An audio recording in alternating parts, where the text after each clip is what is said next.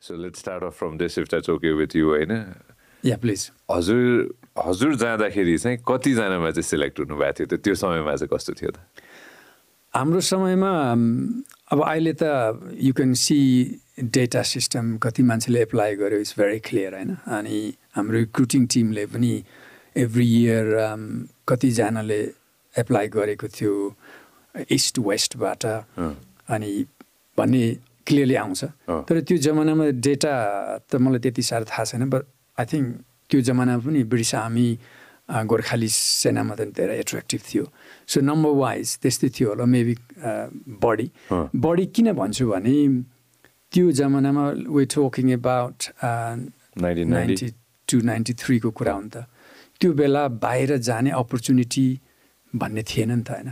No Australia no America no Qatar you know Dubai के अरे Malaysia so त्यो was only opportunity भनेको British आर्मीमा एन्ड इन्डियन आर्मीमा होइन सो नम्बर त त्यसै पनि धेरै थियो होला तर हाम्रो इन्टेक चाहिँ ओन्ली हन्ड्रेड एन्ड फिफ्टी मान्छे मात्रै त्यो समयमा त्यो समयमा मैले यो जोडिहालेँ होइन। So you born in Dhankuta you raise in Dhankuta. हजुर।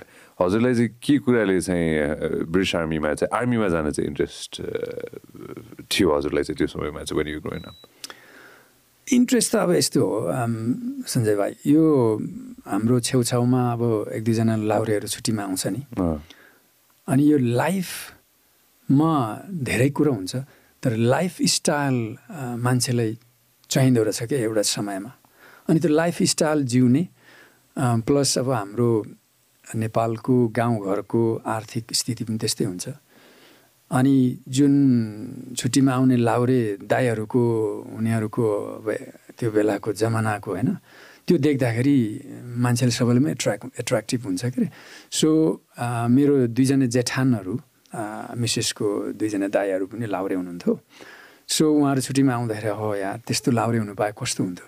सो द्याट एट्र्याक्टेड मी अनि लाउरेमा भर्ती भइसकेपछि if you lucky enough I think हाम्रो परिवारमा राम्रै हुन्छ फाइनेन्सियल वाइज हरेक कुरामा। त्यो इन्सेन्टिभ छ नि त होइन? सो त्यसले हो मलाई एट्र्याक्ट गरेको अनि ट्राइड के अरे वान इयर ट्रेनिङहरू यताउति।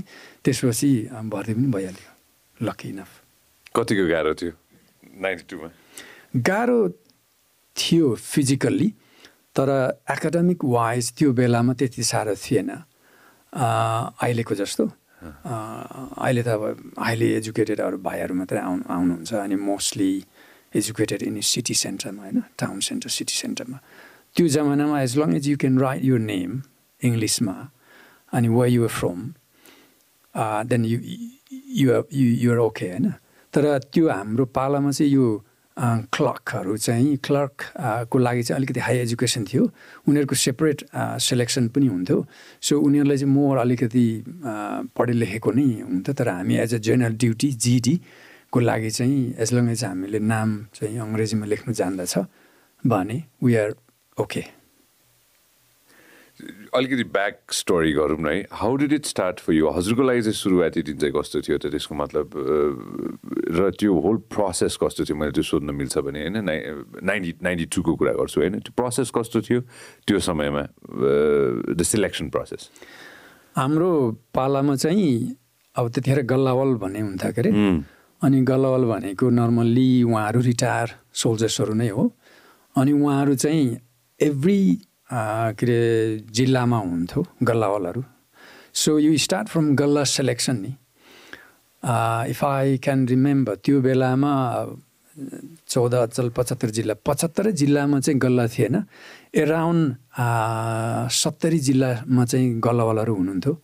सो त्यो बेला चाहिँ सत्तरीवटा जिल्लाबाट चाहिँ गल्ला सेलेक्सन सुरु हुन्थ्यो। अनि गल्ला सेलेक्सनमै अब उहाँकोमा कोटा मेबी दस बाह्रजना दिन्थ्यो होला। अनि दस बाह्रजनामा अब त्यो हन्ड्रेड आउँथ्यो नि होइन हन्ड्रेड आउँथ्यो। अनि उहाँले बेसिक स्क्रिनिङ टेस्ट चाहिँ उहाँको गल्ला प्रोसेसमै हुन्थ्यो। अनि त्यहाँदेखि if you are good enough अनि selected then you go to ARO selection होइन एआरओ सेलेक्सन अनि final selection was the DRO selection त्यो चाहिँ पोखरामा। सो गल्ला सेलेक्सनमै छिर्नु साह्रो पर्थ्यो। अनि उहाँले फिजिकल रनिङहरू नर्मल भिजुअल चेकहरू हात खुट्टाहरू ठिकै छ आँखाहरू ठिकै छ दाँतहरू ठिकै छ एभ्रिथिङ ठिकै छ। किन उहाँहरू त एकदम एक्सपिरियन्स मान्छे हुन्थ्यो नि त गल्लावालाहरू सो उहाँबाट पास भएको चाहिँ अब देन एआरओ सेलेक्सनमा जान्थ्यो। एनदर टफ सेलेक्सन सो त्यो प्रोसेस हुन्थ्यो। अनि गल्ला selection ARO selection then DRO selection is the final selection पोखरामा।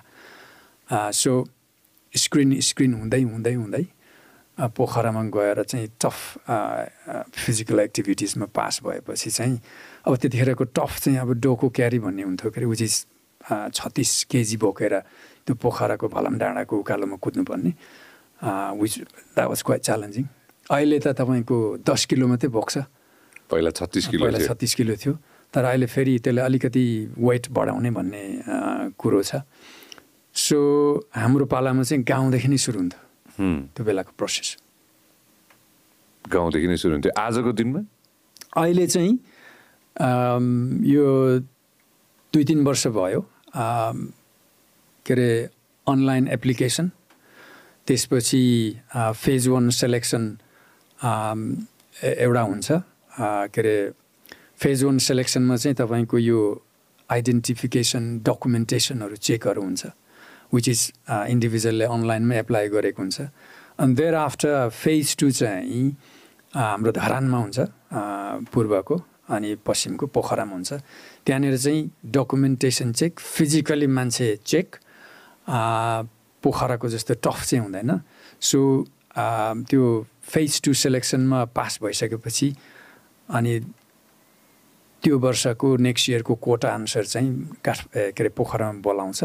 And that's one all the education test physical टेस्टहरू एभ्रिथिङ चाहिँ हुन्छ स्टिल भेरी च्यालेन्जिङ छ अनि मोर फोकस्ड अन एजुकेसन अहिले चाहिँ किनभने अहिलेको एआईको जमाना छ अनि टेक्नोलोजीको जमाना छ so all those young soldiers to be able to operate any environment with high technology होइन त्यही भएर हामीले चाहिँ मोर फोकस्ड अन एकाडेमिक अरू कुरा त उता गएर सिक्छ हजुरको स्टोरी के थियो त त्यसको मतलब let start from day one so you got selected होइन भनौँ न आफ्टर अल द प्रोसेस होइन हाउ ओल्ड हो यो उमेर कति थियो हजुरको म त्यतिखेर उन्नाइस वर्ष थिएँ सिलेक्ट हुँदाखेरि अनि अब त्यो आफूले चाहेको जुन कुरा पाउँदाखेरि अब मान्छे त ह्याप्पी एक्साइटेड त भइहाल्छ होइन अनि अब twenty six of February ninety सिक्समा हामी पक्का हाम्रो एनाउन्स भएर चाहिँ हामीले आर्मी नम्बर पाएको हो। अनि त्यो दिन त एकदमै लाइफको आफूले चाहेको कुरो पाएको दिन हो। So I take that as a very special day त्यहाँदेखि अब भर्ती हुने इच्छा भएको भएर भइहालेपछि त अब whatever comes you just have to accept it होइन अनि हामीले चाहिँ अब त्यसपछि हङकङमा ट्रेनिङ गरेको नौ महिना। त्यो समयमा चाहिँ अफकोर्स त्यतिखेर त Hong Kong still a part of the British Empire yes त्यो थियो अनि हामीले चाहिँ हङकङमा ट्रेनिङ गरिसकेपछि चाहिँ नौ महिना ट्रेनिङ सकेपछि मेरो पल्टन फर्स्ट मेरो पल्टन चाहिँ जोइन गरेको नै seventh duke of Edinburgh own गख rifles हामीले नर्मल्ली चाहिँ सेभेन जिआर सेभेन गख राइफल्स भनिन्छ यो जुन हामीले एउटा ड्युक अफ इडन भयो हाम्रो फिलिप्स प्रिन्स फिलिपको हामीले जुन एउटा रोयल टाइटल पाएको हो यो रोयल टाइटल चाहिँ त्यतिकै पाउँदैन। It is given based on पल्टनको professionalism अनि रेपुटेसन अनि वोर रेकर्ड्सहरू त्यो आधारमा दिइन्छ त्यतिकै पाउँदैन। सो नाइन्टिन फिफ्टी नाइनमा हामीले यो seven जियरबाट seventh duke of Edinburgh own गख rifles title पाएको हो। सो एज अरू अरू जियरहरूले पनि जस्तै अब tenth princess own Mary's Gurkha rifles उहाँहरूको पनि रोयल टाइटल हो। सिक्स इयरको पनि क्विन एलिजाबेथ टाइटल हो। सो त्यसरी टाइटल चाहिँ हाम्रो रेजिमेन्टहरूले दिएको छ। अनि आई जोइन्ट मेरो one of the finest battalion regiment which is seven GR त्यतिखेर युकेमा चर्च कुकमा हुनुहुन्थ्यो। उहाँहरू सो मैले त्यहाँ आफ्नो फर्स्ट पल्टन जोइन गरेको नाइन्टिन नाइन्टी थ्रीमा नाइन्टिन नाइन्टी थ्रीमा त्यो टाइम अलिकति जाउँ होइन लाहोर जाने भन्छ नि त हामीले होइन? डे वान कस्तो थियो र नेपालबाट उता जाने त्यो प्रोसेस कस्तो थियो र? त्यो दिन हजुरलाई कस्तो भएको थियो तर परिवारले के भनेको थियो? परिवारको भनाइ त अब मलाई थाहा छैन। किनभने त्यो बेलामा अब परिवारसँग भेट्ने मौका पनि थिएन पोखराबाट होइन? बोल्ने मौका पनि थिएन मोबाइल फोन पनि थिएन अब त्यो कहाँ बोल्ने होइन फोन पनि थिएन सो जस मैले भर्ती भएँ भनेर चाहिँ बाबाआमालाई घरमा खबर पुर्याउने भनेको चाहिँ हाम्रो गल्लवल हो होइन सो गल्लवलले चाहिँ हामीलाई जब भर्ती भइसकेपछि उहाँहरूले सम्पूर्ण पोखराको प्रोसेस सकेपछि एक हप्ता पछाडि चाहिँ उहाँहरू घर फर्किनुहुन्छ अनि घर फर्केपछि उहाँले गएर ल तपाईँको छोरा भर्ती भयो। एकदमै खुसी लाग्यो भन्ने कुरा हो के अरे? अनि मैले चाहिँ अब त्यो जमानामा चिठी लेखेको थिएँ। ल बाबाआमा म भर्ती भएँ। अनि मेरोमा उब्रेको चाहिँ सात सौ पैसा थियो कि सात सौ रुपियाँ पैसा। चिठीको खाममा लगाएर चाहिँ हाम्रो गल्लावलको तर्फ उहाँको हातमै मैले पठाइदिएको थिएँ। अनि बाबाआमाहरू एकदमै खुसी हुनुभएको थियो। अनि पछि पल्टन गइसकेपछि चाहिँ मैले चिठी लेखेँ अनि उहाँले पनि लेख्नुभयो होइन। सो त्यो डिफ्रेन्ट त्यो जमानामा एउटा चिठी पाउँदाखेरि यति खुसियाली हुन्थ्यो। त्यसको अब अहिले भ्यालु अरूले सम्झायो भने त कथा जस्तो हुन्छ।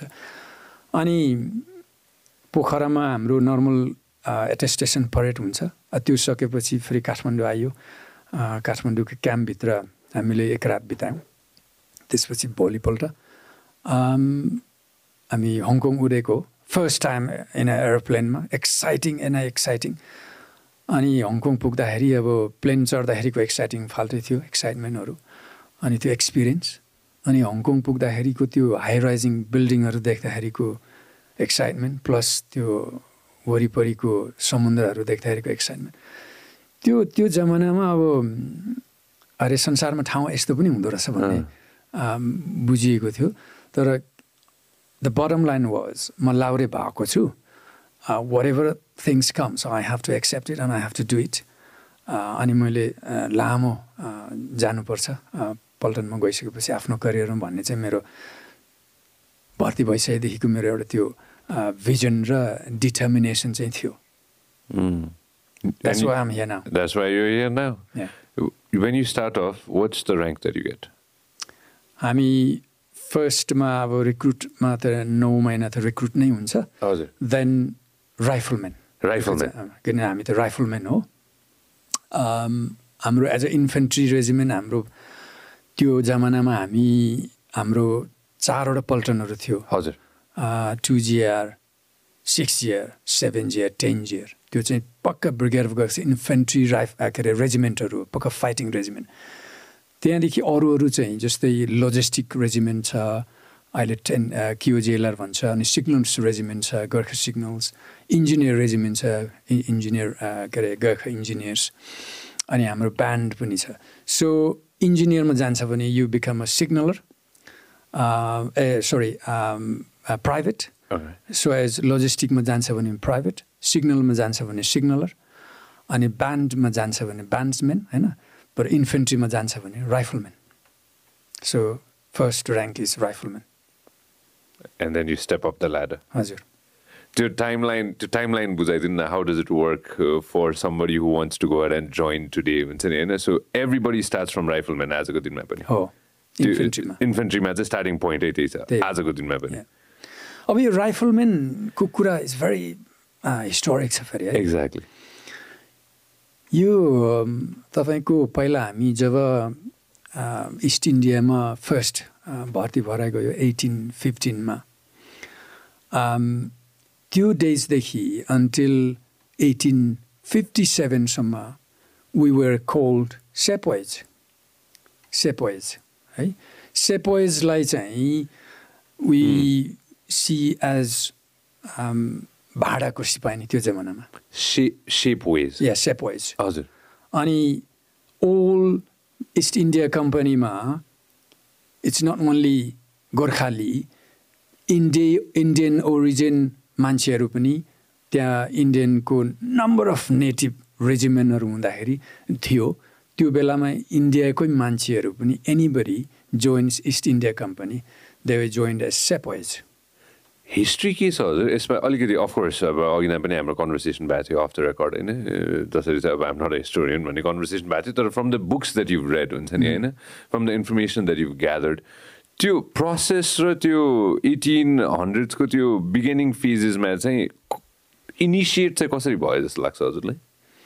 लाउरे जाने। हजुर। यो लाउरे भन्ने शब्द चाहिँ आई थिङ्क यो उसमा भन्नु एकदमै के अरे एप्रोप्रिएट छ।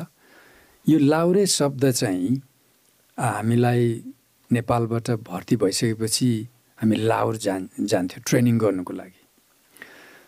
द्याट्स हाम्रो एउटा डिएनए जस्तै हो। तर यो चाहिँ officially recorded from eighteen fifteen हामी गो नेपालबाट नेपालीहरू ब्रिटिस इस्ट इन्डिया कम्पनीमा भर्ती भइसकेपछि ट्रेनिङ गर्ने ठाउँ चाहिँ लाहोरमा थियो। फर्स्टमा होइन? ट्रेनिङ हाम्रो जति पनि ट्रेनिङ गर्ने चाहिँ लाहोरमा। पाकिस्तान। पाकिस्तान नाउ।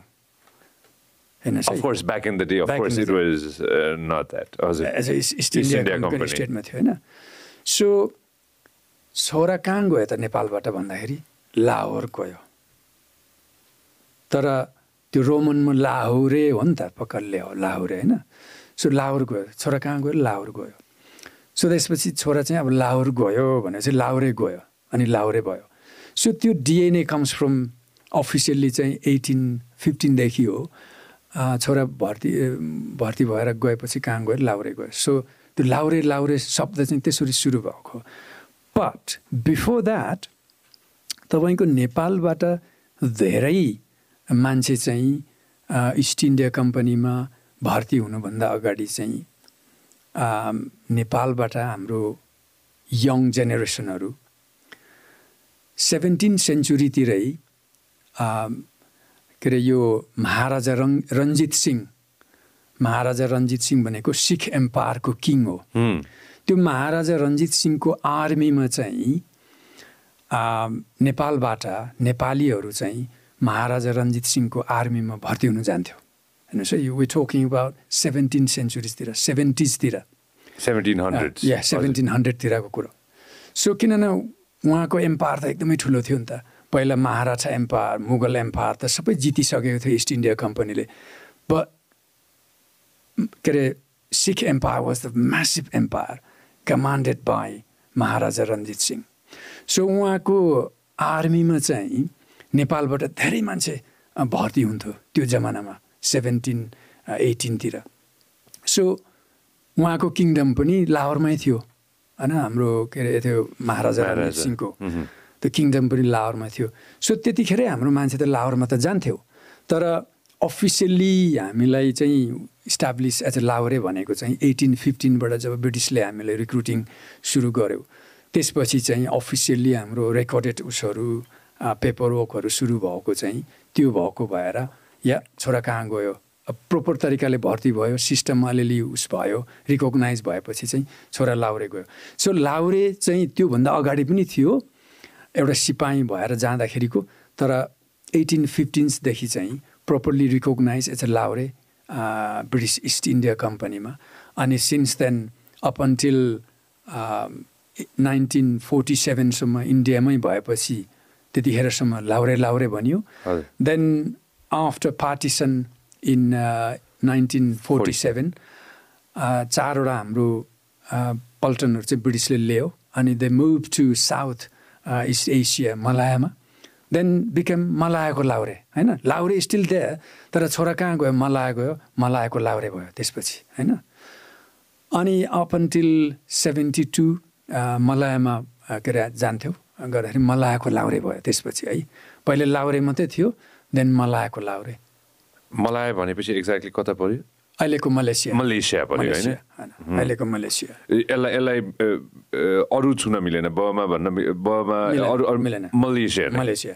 सो हाम्रो फर्स्ट दुईवटा ए चारवटा रेजिमेन्टहरू चाहिँ आफ्टर पार्टिसन नाइन्टिन फोर्टी एटमा मलायामा गएर बेस्ट भएको हो नि त। होइन एउटा मलायामा अनि त्यतिखेर त अब तिनवटा रेजिमेन्ट हुन्थ्यो एउटा रेजिमेन्टमा जस्तै सेभेन गएका राइफल्समा चाहिँ first seven second seven third seven ten ten जियरको पनि त्यस्तै थियो।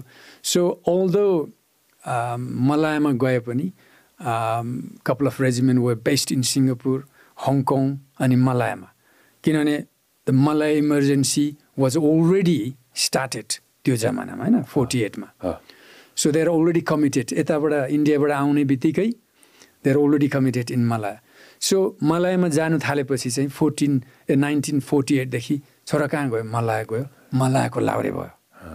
होइन? अब त्यो अन्टिल सेभेन्टी टूसम्म चाहिँ हाम्रो मान्छेहरू चाहिँ भर्ती भइसकेपछि मलाया जानुहुन्थ्यो। लाउरेहरू त्यहीँ ट्रेनिङ हुन्थ्यो मलायामा सो मलायाको कमिटमेन्ट सकियो। अनि they was no more Malay emergency त्यहाँदेखि मलाया चाहिँ अब स्लोली स्लोली सिफ्ट भएर ब्रिटिसले छोडेर चाहिँ मलाई मले मलायालाई चाहिँ उ गरेर इन्डिपेन्डेन्ट दिएर मलेसिया भयो अनि सिङ्गापुर इन्डिपेन्डेन्ट भएर सिङ्गापुर भयो। अनि सबै उसको ब्रिटिसले चाहिँ आफ्नो युनिटहरूले चाहिँ सिफ्ट टु हङकङ होइन? सो पक्क हङकङ चाहिँ बिकेम गोर्खालीको एउटा ठुलो ग्यारिजन हङकङमा सो सेभेन्टी टूदेखि चाहिँ फेरि नेपालबाट छोरा कहाँ गयो हङकङ हङकङ गयो सो बिकम हङकङको लाउरे होइन मलायाको लाउरे हङकङको लाउरे अनि अप अन्टिल नाइन्टिन नाइन्टी फाइभसम्म चाहिँ अब बेस्ट भयो हङकङमा अनि नेपालबाट डाइरेक्ट हाम्रो नयाँ रिक्रुटहरू भर्ती भइसकेपछि चाहिँ हङकङ आएपछि हङकङको लाउरे सो आफ्टर नाइन्टी फाइभमा फेरि हङकङबाट ट्रेनिङ डेपो सरेर युके आएपछि अब छोरा कहाँ गयो युके देन युकेको लाउरे बट सिन्स देन स्टिल अहिले चाहिँ अब युकेको लाउरे भन्छ। बट त्यो लाउरे भन्ने DNA started from Lahore. Lahore. अनि त्यो अहिलेसम्म पनि अब नेपाली डायस्पोरामा लाउरे भनेपछि सबैले चिनिन्छ नि त। अनि that lahure words comes from लाहोरबाट हो। अनि सबभन्दा पहिला हाम्रो नेपाली जाने ठाउँ नै त्यहाँ भएको भएर एज अ ब्रिटिस आर्मीमा ब्रिटिस इस्ट इन्डिया आर्मीमा भर्ती भएर गएको ठाउँ भएको भएर हाम्रो सबैले चाहिँ लाउरे लाहोर गयो। भन्थ्यो आई थिङ्क त्यो स्टिल अब अहिले लाउरे भयो अरे भन्छ नि त अहिले यो यो ट्वेन्टी फर्स्ट सेन्चुरीमा पनि छोरा भर्ती भयो भने छोरा लाउरे भयो भन्छ नि त so that DNA comes from that तर त्यो चाहिँ बिफोर एटिन फिफ्टिन लाहोरमा चाहिँ स्टिल जान्थ्यो महाराजा रञ्जित सिंहको आर्मीमा but it wasn't recognized as a laure. Very interesting. Very, very interesting. Thank you so much for sharing this. म सुरुमै भन्छु मेरो साहब thank you so much for sharing this किनभने यो मलाई मात्र होइन आइएम स्योर धेरैजना साथीहरूलाई पनि एकदमै इन्साइटफुल भयो होला होइन? अघि नै हामीले अफेयर कुरा गर्दाखेरि वर्ल्ड वार वानको थोरै म टच बेस गर्छु ल just bit of world war one and world war two होइन? वर्ल्ड वार वानको टाइममा चाहिँ हजुरले एउटा when we talked about the number होइन मोर देन टु हन्ड्रेड थाउजन्डको कन्भर्सेसन भएको थियो नि होइन? त्यति धेरै चाहिँ इन्फेन्ट्री इन्फेन्ट्री नै भन्नु पर्ला होइन? होइन इफ आइम नट मिस्टेकन होइन? इन्फेन्ट्रीमा चाहिँ यति धेरै साथीहरू चाहिँ विथ द नेपाली डिएनए होइन? चाहिँ संसारैभरि चाहिँ हुनुहुन्थ्यो र वर्ल्ड वार टूमा पनि almost same or maybe more होइन एज एलाइड सोल्जर्स होइन? यति धेरै साथीहरू हुनुहुन्थ्यो होइन? सोल्जर्स हुनुहुन्थ्यो साथीहरू भन्न मैले एक्ज्याक्टली मिलेन द्याट वर्ड होइन? त्यो हिस्ट्रीले चाहिँ के बताउँछ? वर्ल्ड वार वानमा कस्तो थियो र वर्ल्ड वार टूमा कस्तो थियो? अब world war two uh world war one first जाउँ। यो वर्ल्ड वार वान चाहिँ तपाईँको मोर युरोपतिर लडेको वार हो नि त। जर्मनहरूसँग हजुर. अनि जर्मन वाज भेरी पावरफुल त्यो बेलामा. अनि अब ब्रिटिसको हेभी फोर्स भए पनि त्यो बेलाको सोल्जर्स चाहिँ अब वर्क फोर्स अहिले वर्क फोर्स भन्छ. आई थिङ्क हाम्रो नेपालबाट नियरली टु हन्ड्रेड थाउजन्ड त्यो बेलामा लडाइँ गरेको फर्स्ट वर्ल्ड वरमा अनि त्यो two hundred thousand army British आर्मीमा गोर्खाली सेना मात्रै त्यो हुनु भनेको। यो म्यासिभ नम्बर हो। अनि त्यो बेला मेरो विचारमा हाम्रो नेपालमा जो चाहिँ यङ जेनेरेसनहरू चाहिँ अलमोस्ट उतैतिर थियो जस्तो लाग्छ। अनि आई थिङ्क यो हाम्रो हाम्रो लाउरेको इतिहास चाहिँ सञ्जय भाइ यो बाध्यताले बनाएको इतिहास चाहिँ यति स्पेसल अनि यस्तो खालको हिस्ट्री संसारमा कहीँ पनि छैन कि? नेपाल र ग्रेट ब्रिटेनको जुन रिलेसनसिप छ नि हिस्ट्री छ यस्तो चाहिँ कहीँ पनि छैन। अब त्यो बेलामा अघि पनि भने मैले अफ लडाइँमा गएपछि के हुन्छ कसैले पनि थाहा छैन। You never know what happens two hundred थाउजन्डमा nearly हाम्रो फोर्टी थाउजन्ड त उतै मर्नु भएको फर्स्ट वर्ल्ड वारमा फोर्टी थाउजन्ड फोर्टी थाउजन्ड या so forty thousand never came back होइन त्यो बेलाको वारमा अहिलेसम्म अहिले अहिले अहिले पो तपाईँको तपाईँ इन्जुर्ड भइसकेपछि you can get helicopter matter of fifteen minutes or twenty मिनट्समा अनि तपाईँलाई क्याजुअलिटी इभ्याकुएसन भइहाल्छ बट त्यो बेलामा यु नेभर एक्सपेक्ट त्यस्तो त त्यो एक्सपेक्ट नै थिएन नि त। त्यो खालको सिस्टम पनि थिएन त्यो लोजिस्टिक पनि त्यस्तो खालको थिएन। सो आई थिङ्क बाबुबाजेहरूको त्यतिखेर अप्सन केही पनि थिएन। तिनवटा अप्सन बाहेक मैले अहिले यसो स्टडी गर्दाखेरि। कि त be killed or be injured or be captured that's it अनि त्यो बेलाको इतिहास पल्टाएर हेर्दाखेरि त हाम्रो बाबुबाजेहरूले जुन ब्रिटिसप्रति ब्रिटिसको एम्पायरप्रति जुन किसिमको देन दिएको छ नि इट्स इट्स इट्स सिग्निफिकेन्ट होइन? त्यसलाई हामीले कसरी त्यसको मूल्य नै छैन। मूल्य छैन। द्याट्स फर्स्ट वर्ल्ड वार होइन? अब सेकेन्ड वर्ल्ड वार त one of the longest war अनि one of the biggest war fought all over world होइन? त्यसमा त डेटाले चाहिँ nearly two hundred fifty thousand गोर्खाले अझ बढी होइन? गएको छ हाम्रो के अरे नेपालबाट। त्यसको मतलब एकेन यङ जेनेरेसन अलमोस्ट उतैतिर गएको रहेछ। अब त्यो कन्सटेन्टली तपाईँको पाँच वर्ष लडाइँ गरेको फ सेकेन्ड वर्ल्ड वारमा लडाइँमा गएपछि के हुन्छ? थाहा हुँदैन। बट पिपल स्टिल गयो क्या भर्ती भएर गयो क्या। सो त्यो किन गयो भन्दाखेरि मान्छेको सबै बाध्यता हो क्या। होइन बाध्यता। कि त मर्छु बाँचेँ भने केही धन कमाएर ल्याउँछु परिवारलाई राम्रो तरिकाले धान्छु भन्ने थियो होला नि त होइन। इफ इफ अहिले अहिले त्यही उसमा अहिले पनि हाम्रो धनी धनी मान्छे त आई डोन्ट थिङ्क विदेश जान्छ नि होइन।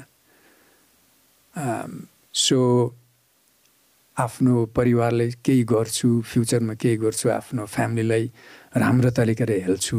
त्यो तरिकाको मान्छेहरू त बाहिर गएको छ नि होइन? सो यो सबै बाध्यताले हो। तर यो बाध्यताले बनाएको हाम्रो गोर्खाली इतिहास चाहिँ इट्स अ भेरी हिस्टोरिक अनि हाम्रो नेपाल र ग्रेट ब्रिटेनको रिलेसनसिप इज भेरी स्पेसल अनि युनिक छ। अनि I think it was made from त्यो त्यो एउटा बाध्यताको बाटा के? तर अहिले त अब यस्तो खालको इतिहास संसारमा कहीँ पनि छैन। सो नेपाल र ग्रेट ब्रिटेनको जुन किसिमको अहिलेको हाम्रो सम्झौताहरू ट्रिटिजहरू फ्रेन्डसिपहरू त्यो छ नि it's a very unique and very special छ। यस्तो कहीँ पनि छैन। सो त्यत्रो धेरै मान्छेले ग्रेट ब्रिटेनप्रति वफादारी देखाएको हो क्या यो हाम्रो इतिहास चाहिँ। लाउरेको इतिहासमा भनौँ न। ज्यान पनि दिएको दिएको। अघि नै हजुरले एकचोक भन्नुभएको थियो म त्यो मलाई भन्नु मन लाग्यो होइन। त्यो वान सेकेन्डको कुरा भन्नुभएको थियो नि। त्यो सेयर गर्नु मिल्छ सबैजनालाई। One second if you had stopped for one yes एक एक एक सेकेन्डको लागि पनि हामीले रोकिएको भए। यस यो मैले त्यो एक दुईवटा किताबहरू म पढेको थिएँ।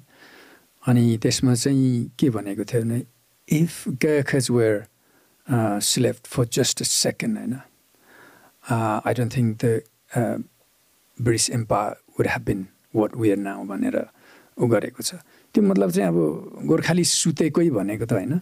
किनभने हाम्रो two hundred fifty thousand Gorkhali were committed second world वारमा so every part of the वर्ल्डमा चाहिँ एभ्री सेकेन्ड एभ्री मिनट लडाइँ भइरहेको थियो। त्यसमा चाहिँ गोर्खालीले फाइट गरिरहेको थियो एगेन्स्ट हाम्रो ब्रिटिसको एनेमी हाम्रो एनेमी त होइन ब्रिटिसको एनेमीमा त्यस त्यो भन्नु खोजेको त्यसको मतलब त्यो फाइभ इयर्सको सेकेन्ड वर्ल्ड वारमा चाहिँ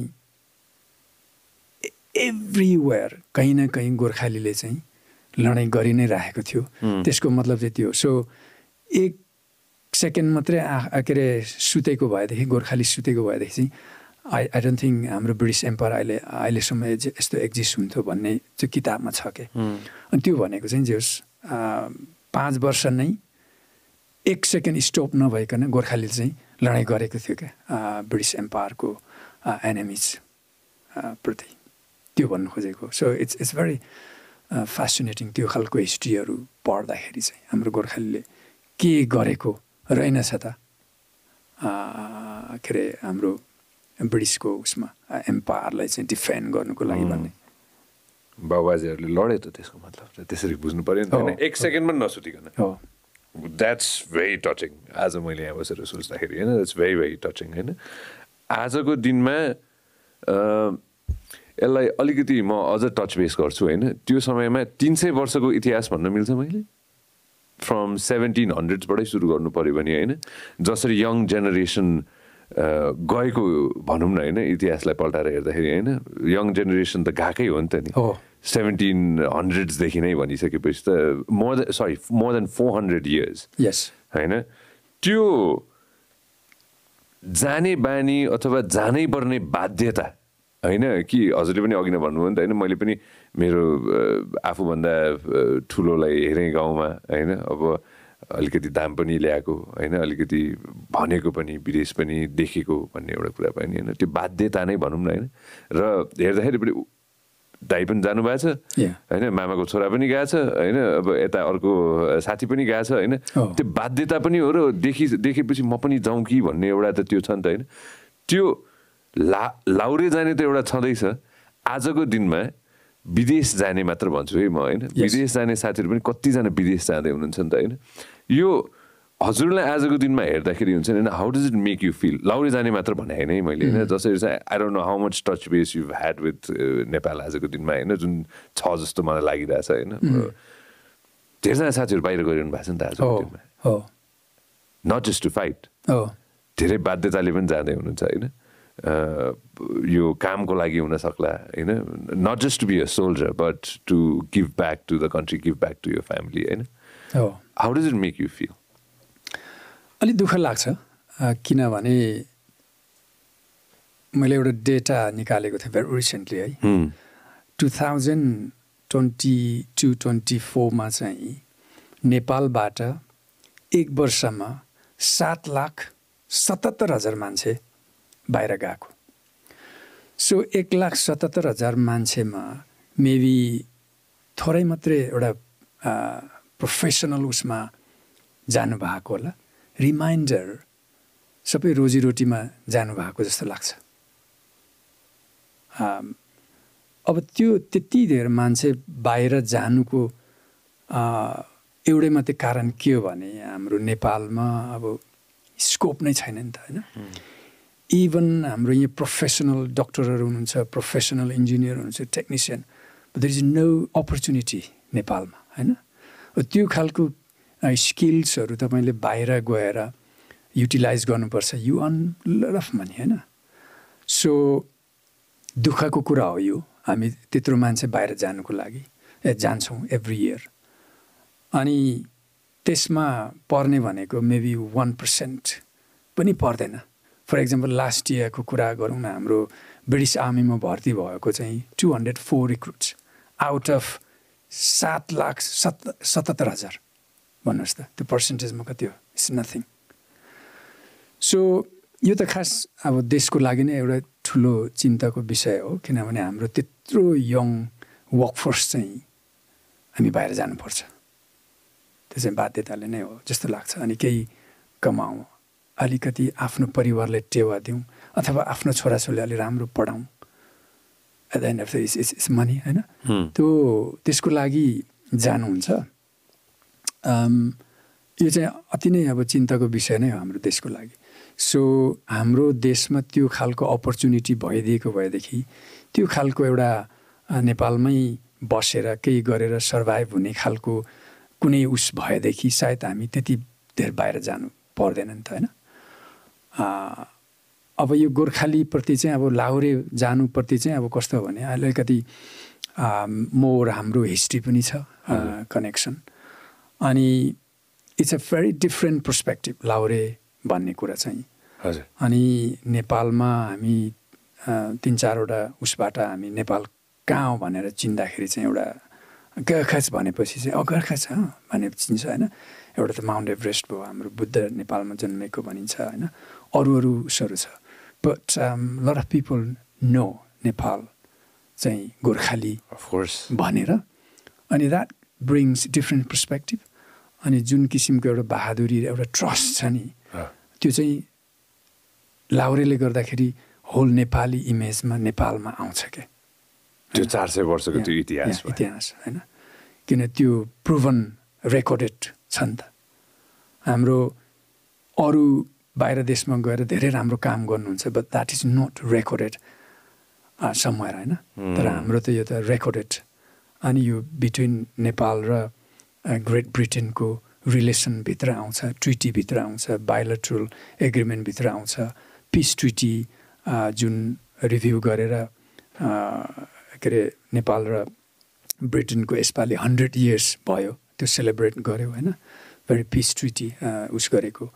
त्योभन्दा बिफोर नम्बर अफ ट्रिटिजहरू छ so all the treaties everything अनि जुन किसिमको गोर्खालीले एउटा विश्वास बेलायतको रोयल फ्यामिली बेलायतको पब्लिकप्रति जुन गेन गरेको छ नि it's it's very different than अरू नि एन्ड इट्स रेकर्डेड होइन?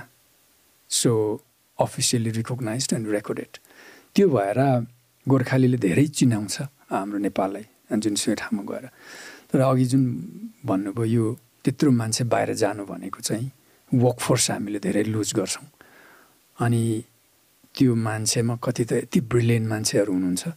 यदि उहाँले हिँडेर त्यस्तो खालको अपर्च्युनिटी पाउनु भएको भएदेखि होइन?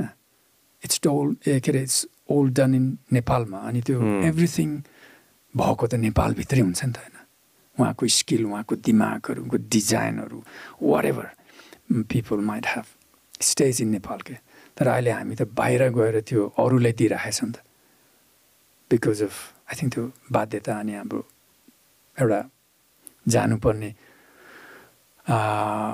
भएर नै होला सायद त्यो सो अलिकति यो चिन्ताको विषय छ त्यत्रो मान्छे हामी नेपालबाट बाहिरिन् होइन त्यो त्यो हजुरले हजुरले एकदम स्पट अन भन्नुभयो होइन अघि नै वर्ल्ड वार टूको कन्भर्सेसनमा मलाई थोरै जानु मन लाग्यो यो मैले I I heard the stories होइन? I'm sure the millions of stories होइन? हजारौँ कथाहरू छन् होइन? फर्स्ट लाइन अफ डिफेन्समा चाहिँ हामी कतिको परेका छौँ? फर्स्ट लाइन अफ डिफेन्समा इन एनी वर कुनै स्टोरी त्यस्तो छ भने जहाँ चाहिँ हामी चाहिँ एज हाम्रो पल्टन चाहिँ फर्स्ट लाइन अफ डिफेन्समा छ कि? इज इट ट्रु ट्रु अब यो किनभने हाम्रो यो इन्फेन्ट्रीको त्यो बेला अप अन्टिल वर्ल्ड वार टूसम्म त हजुर। तपाईँको यो यस अब इन्डाइरेक्ट फायर सपोर्टहरू भन्छ यो बम आर्टिलरी अनि एयरक्राफ्टले हान्ने त्यो डिफ्रेन्ट उसो तर at the end of the day तपाईँले कुनै पनि सिटी कुनै पनि भिलेज कुनै पनि एरिया दुश्मन भएको एरिया तपाईँले क्लियर गर्नु क्लियर गर्दै जाँदाखेरि चाहिँ तपाईँको फिजिकल फोर्स चाहिन्छ नि त होइन? सो त्यो फिजिकल फोर्स कोही कमिटमेन्ट हो यो अप अन्टिल वर्ल्ड वार टूसम्म स्टिल पनि त्यो अझ अझै पनि त्यही हुन्छ। त्यसमा त गोर्खालीको जुन किसिमको एउटा त्यो बहादुरी अनि त्यो टफनेस अनि त्यो डिसिप्लिनले गर्दाखेरि अप अन्टिल वर्ल्ड वार टूसम्म त हामी त फ्रन्ट लाइनमै हो क्या? Front लाइनमै every battle was fought front लाइनमै अनि त्यही भएर हामीले हाम्रो बाबुबाजेहरू पनि धेरै गुमाउनु परेको हो। अनि नम्बर अफ इतिहासमा क्लियरली दर्शाएको छ। नम्बर अफ अरू ब्रिटिस रेजिमेन्टहरूले त्यो जुन पोजिसनहरू लिनु नसकेकोहरू गोर्खालीले चाहिँ फर्स्ट सेकेन्ड थर्ड एटेम्पमा चाहिँ त्यो क्लियर गरेको छ। First attempt unsuccessful second attempt unsuccessful third एटेम्पमा चाहिँ उहाँहरूले क्लियरै गर्नुभएको छ कि जस्तै खालको डिफिकल्ट ठाउँहरू पोजिसनहरू पनि। त्यही भएर ठुल्ठुलो लिडर्स अनि त्यो बेलाको जेनरलहरूले गोर्खालीलाई धेरै ठाउँमा एज अ प्रोफेसनल सोल्जरको उसमा युज गरेको छ अनि लडाइँहरू जितेको छ। सो हामी त गोर्खाली त त्यो बेलामा त फ्रन्ट लाइनमै हो लडेको सबै। मैले वर्ल्ड वार वानको धेरै स्टोरिजहरू मध्ये एउटा स्टोरी चाहिँ मैले पढ्न पाएको थिएँ होइन? जहाँ चाहिँ ट्रेन्चेसमा धेरै वार हुन्थ्यो नि त त्यो समयमा not mistaken in world war one होइन? र खुकुरी देख्न साथ दुश्मन पहिल्यै तर्सिसक्थ्यो भन्ने छ कि एउटा स्टोरी होइन? जहाँ चाहिँ as soon as the khukuri comes out होइन? ट्रेन्चबाट खुकुरी मात्र देख्ने बित्तिकै पहिल्यै आत्तिसक्थ्यो भन्ने स्टोरिजहरू मैले सुनेको छु। I don't know how true it is होइन? आई होप इट इज होइन? त्यो अ स्टोरी बिहाइन्ड हाम्रो खुकुरी इफ एनी त्यो त्यो वर्ल्ड वार वानसम्म त्यो एकदमै सत्य कुरा हो। किनभने त्यो बेलासम्म वर्ल्ड वार वारसम्म चाहिँ तपाईँको यो अहिले अहिले जस्तो मोडर्न वेपन वे राइफल्सहरू होइन थिएन नि त। अनि यु क्यान इमेजिन त्यो वर्ल्ड वार वानभन्दा बिफोर पनि धेरै लडाइँ भएको हो। देन वर्ल्ड वार वानमा चाहिँ अब स्टिल पुरानो हात हतियार कोही त सिङ्गल सट मात्रै हुन्थ्यो नि त। एभ्री टाइम तपाईँले लोड गर्दै कक गर्दै हान्ने वेपनहरू थियो। सो यु क्यान इमेजिन तपाईँको पन्ध्र बिसवटा राउन्ड चाहिँ सकेपछि यु लेफ्ट विथ नथिङ नि होइन?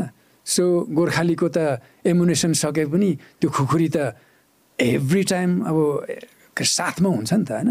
So if he runs out उसको एमुनेसन गोर्खालीको त द मोस्ट डेडलिएस्ट वेपन त खुकुरी नै हो। अनि दुश्मनले त्यही बिस पच्चिस गोली हान्थ्यो होला सिद्धिएपछि त उसको पनि त एमुनेसन सिद्धियो नि। त गोर्खालीको त खुकुरी त कहिले पनि सिद्धिँदैन।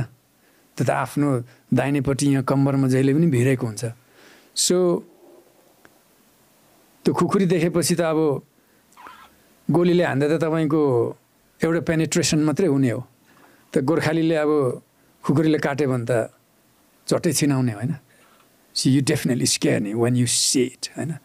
सो त्यो तरिकाले हाम्रो बाबुबाजेहरूले धेरै युद्ध जितेको छ बहादुरी पनि कमाउनु भएको छ। अनि त्यो बेलाको समयमा हाम्रो बाबुबाजेहरूले खुकुरीले मान्छे काटेको पनि हो।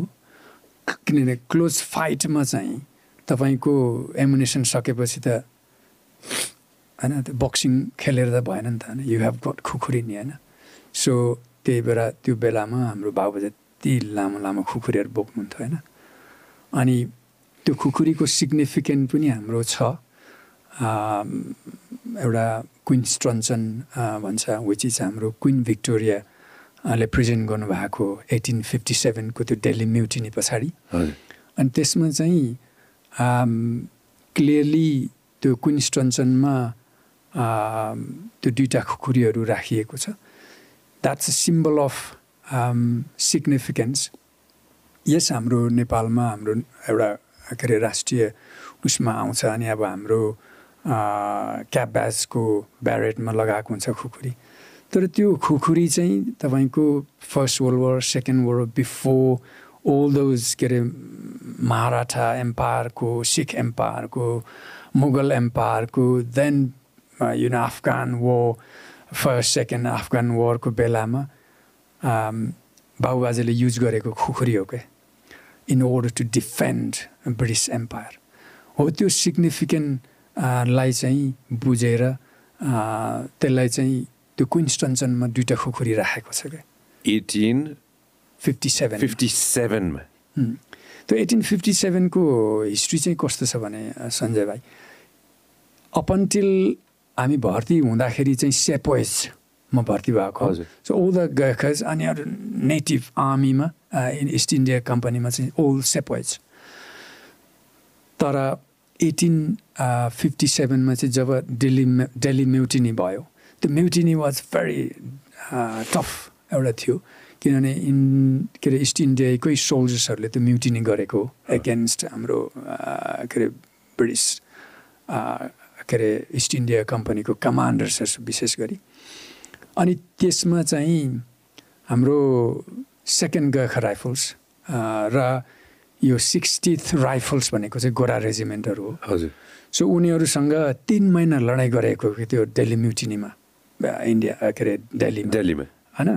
अनि त्यसपछि चार सौ नब्बेजनामा चाहिँ गोर्खाली लडाइँ गर्दाखेरि एक सौ नौजना मात्रै बाँच्नु भएको थियो। त्यो दिल्ली म्युटिनीमा।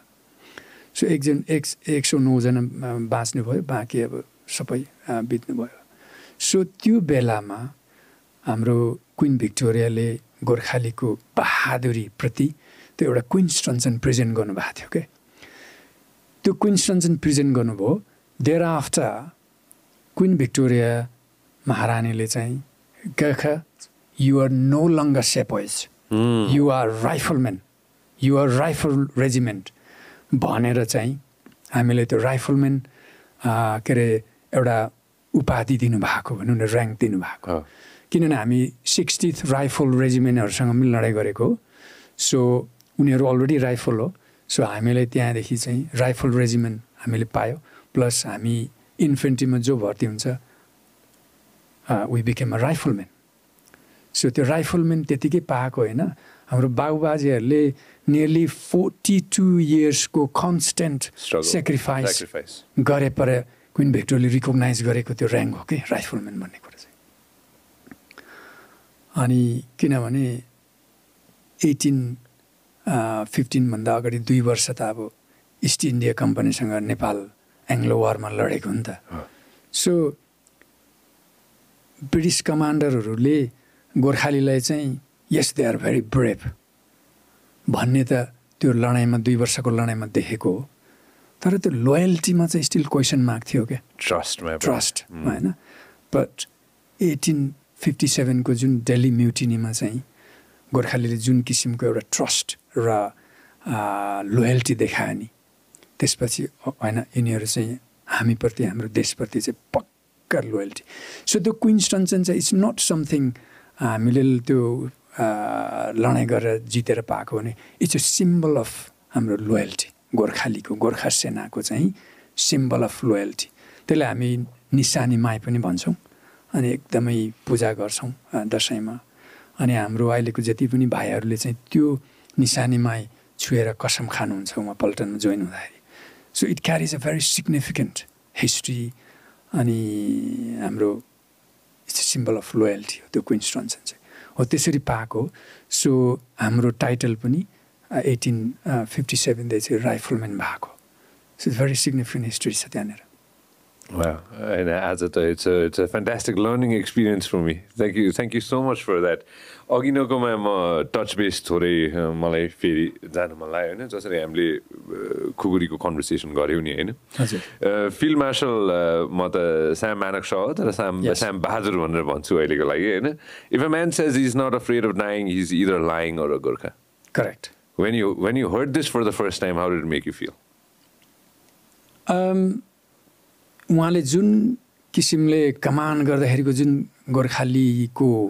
देख्नु भएको थियो नि त्यो उहाँले भनेको एकदमै सही हो। अनि आङ जिरिङ जिरिङ हुन्छ नि यो सुन्दाखेरि।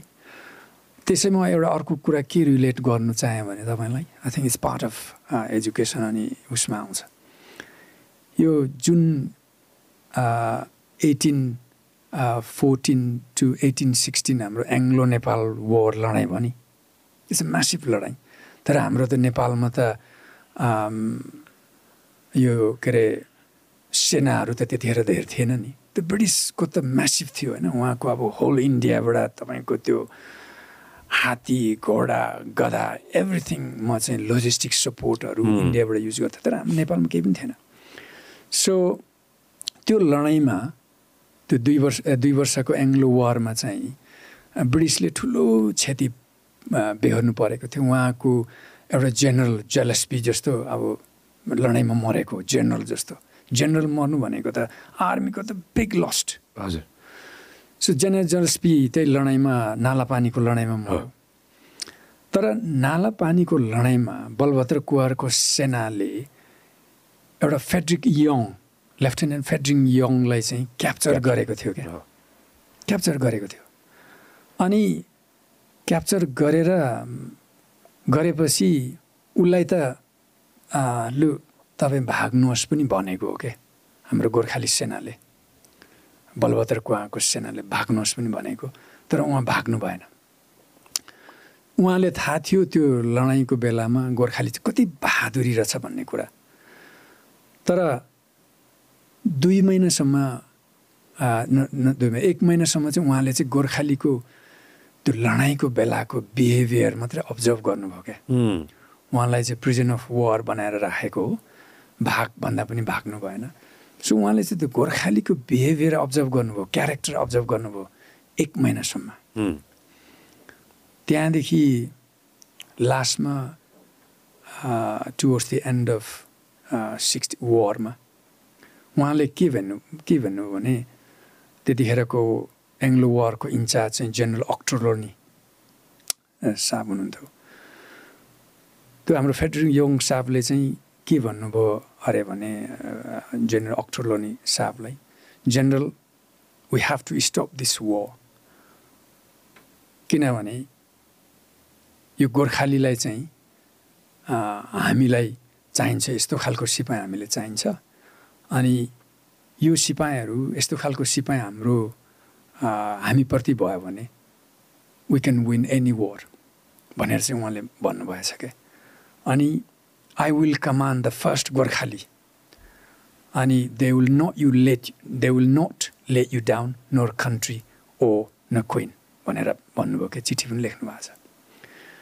त्यसपछि ओके त्यो एक महिनाको प्रिजन अफ वार हुँदाखेरि उहाँले के देख्नुभयो भने नि? बहादुरी त अलरेडी थियो तर जुन द ब्याटल डिसिप्लिन लडाइँमा हुनुपर्ने त लडाइँमा डिसिप्लिन छैन भने तपाईँ वार जित्दैन क्या त्यो लडाइँको डिसिप्लिन अनि उनीहरूको त्यो मेन्टल रिजिलियन्स के सबभन्दा त? अनि त्यो हम्बलनेस किन तपाईँ ब्रिटिसको त यति म्यासिभ तपाईँको नम्बर थियो वाइरिज हाम्रो गोर्खाली त त्यति धेर थिएन। मेबी फाइटिङ फोर्स पाँच सौ छ सौजना थियो होला बाँकी ओल्ड सपोर्टेड बाई केटाकेटी अनि आफ्नो वाइफहरूले सपोर्ट गरेको हुन् त त्यत्रो मान्छे त्यत्रो म्यासिभ दुश्मनसँग लडाइँ गर्नु पनि उसको आँट आएको कस्तो सिपाही होला होइन यदि यो यस्तो खालको सिपाही चाहिँ हाम्रोप्रति भएर if they are well resolved हामीले संसार जित्नु सक्छौँ भनेर उसले चाहिँ त्यो एक महिनाको पि पिडब्लु हुँदाखेरि प्रिजन अफ वोर हुँदाखेरि त्यो गोर्खालीको त्यो क्यारेक्टर उसले अब्जर्भ गरेर यस्तो सिपाही चाहिँ हाम्रोमा चाहिन्छ भनेर उहाँले चाहिँ त्यो भन्नुभएको हो क्या सो हाम्रो पछि उहाँ Frederick Young lieutenant Frederick Young चाहिँ जेनरल भएर रिटायर हुनुभयो। सो हामीले चाहिँ गोर्खालीले चाहिँ उहाँलाई father of brigade of Gurkha भन्छौँ क्या फेड्रिक यङ साहबलाई। किन उहाँले त्यसपछि एटिन फिफ्टिनको ट्वेन्टी फर्स्ट अफ अप्रिलमा उहाँले गोर्खाली सेना चाहिँ इस्टाब्लिस गर्नुभएको क्या फेडरिक यङ साहबले अनि उहाँले नै कमान्ड गर्नुभयो।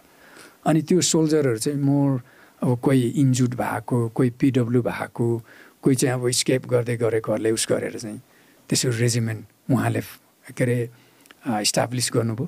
त्यसपछि उहाँले उहाँले ट्रेन गराएर देन हिलेट त्यो के अरे गोर्खा सोल्जर्स होइन?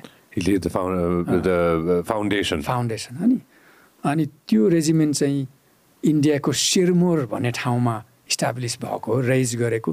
त्यही भएर हाम्रो फर्स्ट गोर्खा रेजिमेन्टलाई चाहिँ सिरमोर रेजिमेन्ट पनि भन्छ। त्यो टु जिआर छ नि अहिले। उसलाई चाहिँ सिरमोर रेजिमेन्ट पनि भन्छ सिरमोर बटालियन सो उहाँ त्यो रेजिमेन्ट चाहिँ हाम्रो फेडरिट यङ साहबले चाहिँ पक्का इस्टाब्लिस गर्नुभएको। That's why he is known as father of brigade of Gurkha हाम्रो फेडरिट यङ साहबलाई। फर्स्ट रेजिमेन्टलाई आजको दिनमा भन्दाखेरि if you had to describe it आजको दिनमा होइन we still have that regiment right yeah ceremonial regiment आजसम्म पनि छ होइन छैन नाइन्टी फोरमा डिस्प्यान्ड भएर चाहिँ फर्स्ट रोयल गर्ख राइफल्स भएको हो अप अन्टिल नाइन्टिन नाइन्टी फोरसम्म चाहिँ सेकेन्ड जियर सिरमोर रेजिमेन्ट चाहिँ थियो एकदमै इन्ट्रेस्ट तर त्यसको डिएनए स्टिल इज द्या हाम्रो first battalion the royal Gurkha rifles ऊ स्टिल छ के अरे तर अनि हाम्रो त्यो क्विन्स्टन चाहिँ स्टिल हामी छ हामीसँग छ।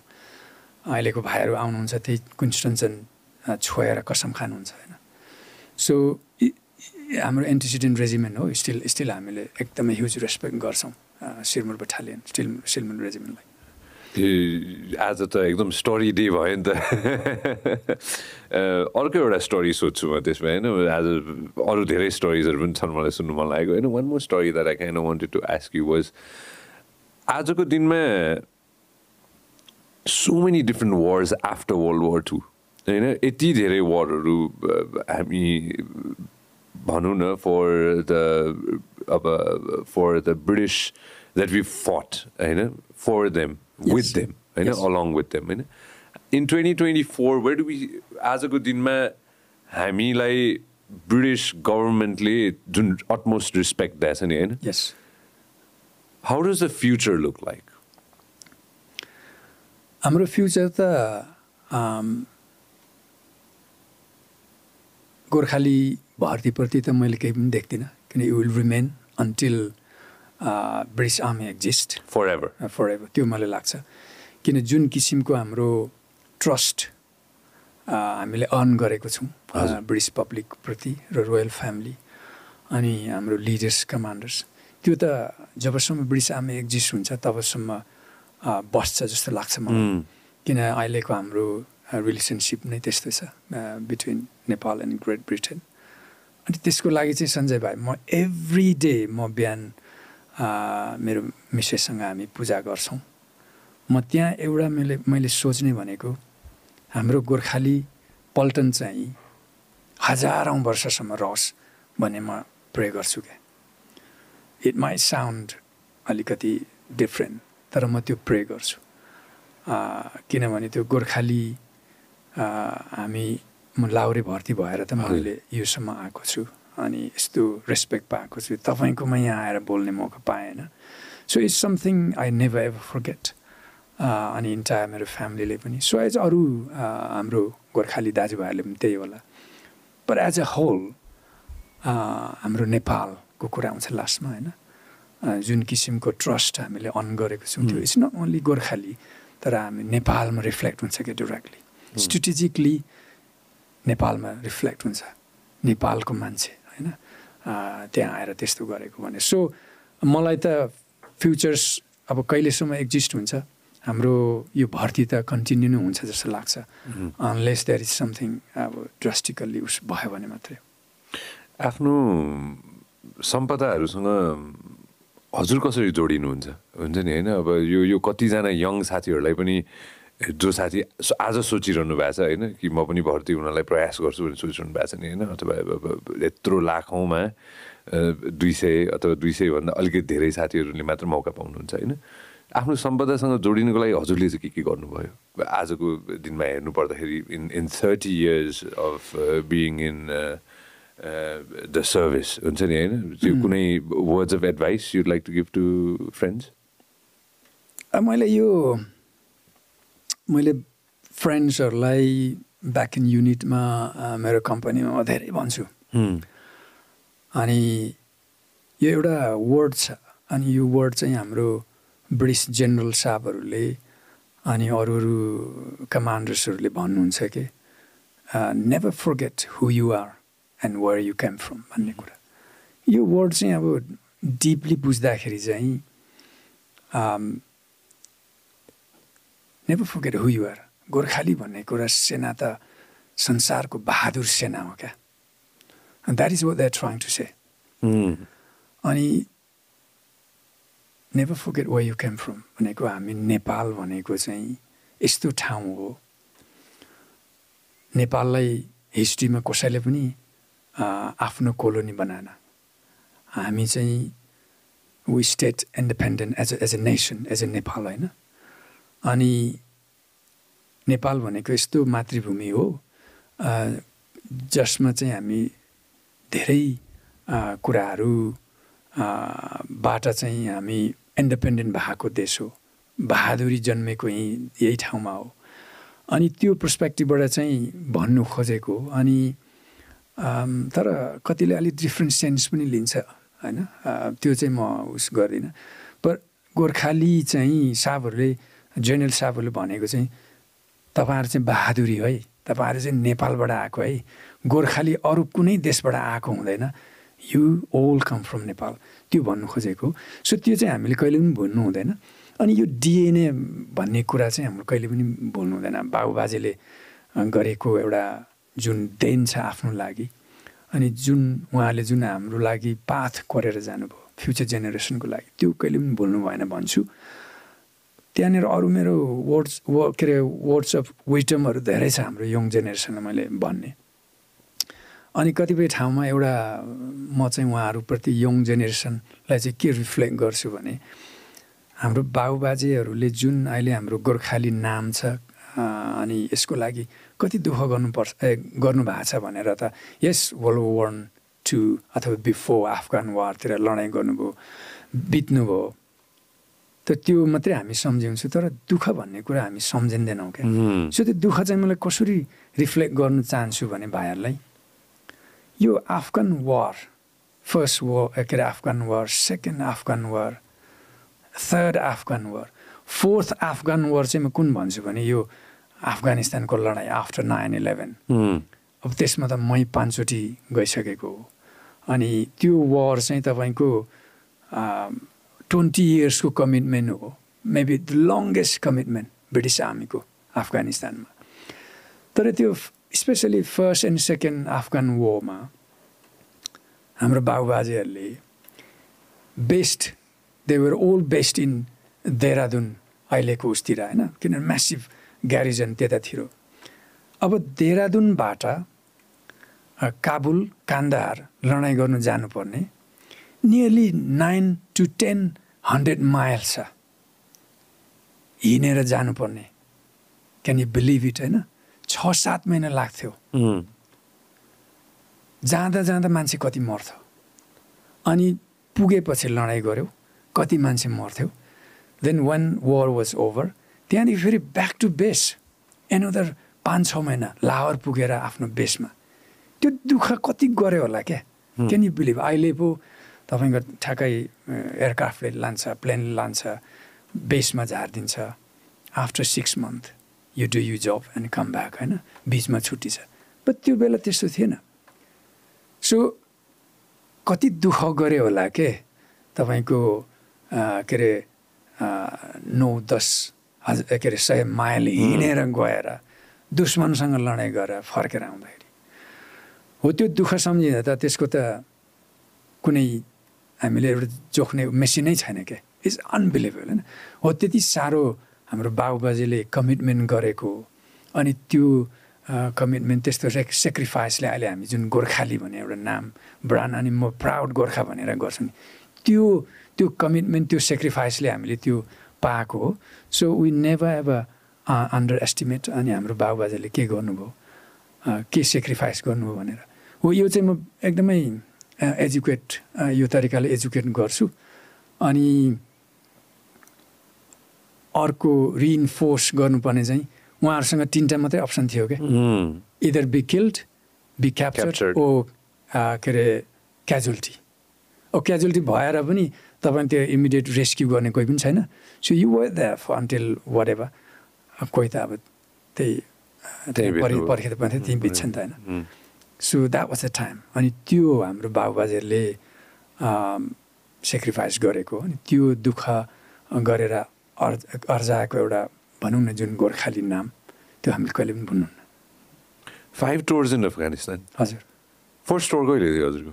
You don't mind me. Asking two thousand टूमा two thousand right in the gate yes after nine इलेभेनको incident भइसकेपछि एउटा त्यो जमानामा त्यो आर्मीको लेभलमा चाहिँ अब यो बोन एग्रिमेन्ट भन्ने हुन्छ।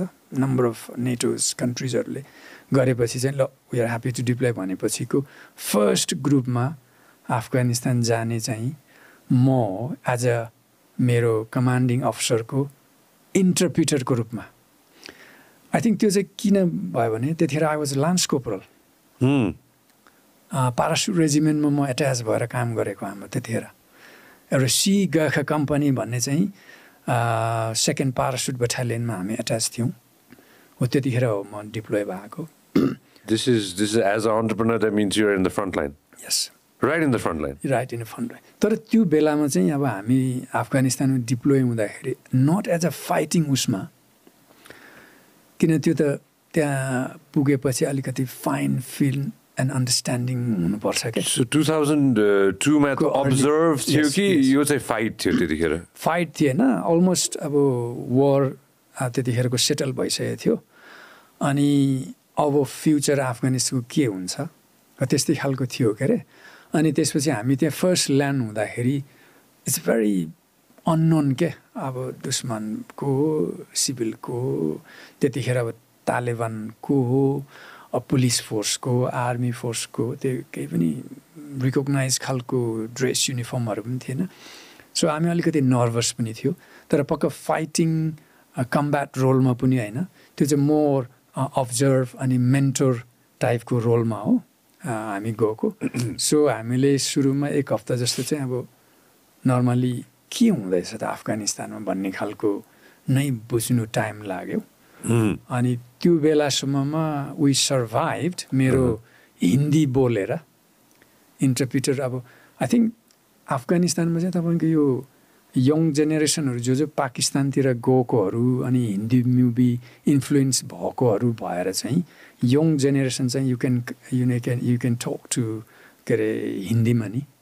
अनि त्यसरी सुरुमा तिन चार दिन सर्भाइभ भयो। देन हामीले एक दुईजना अलिकति पढेको मान्छेहरू आइडेन्टिफाई गरेर चाहिँ इन्टरप्रिटर रिक्रुटिङ गऱ्यौँ अनि त्यसपछि उनीहरूले चाहिँ अब डिटेल अफगानी भाषामा चाहिँ एज अ इन्टरप्रिटर उनीहरूले चाहिँ हामीले युज गरेपछि देन डिपमा चाहिँ हामीले अन्डरस्ट्यान्ड गर्नु थाल्यौँ क्या। अफगानिस्तानको बारेमा त्यहाँदेखि।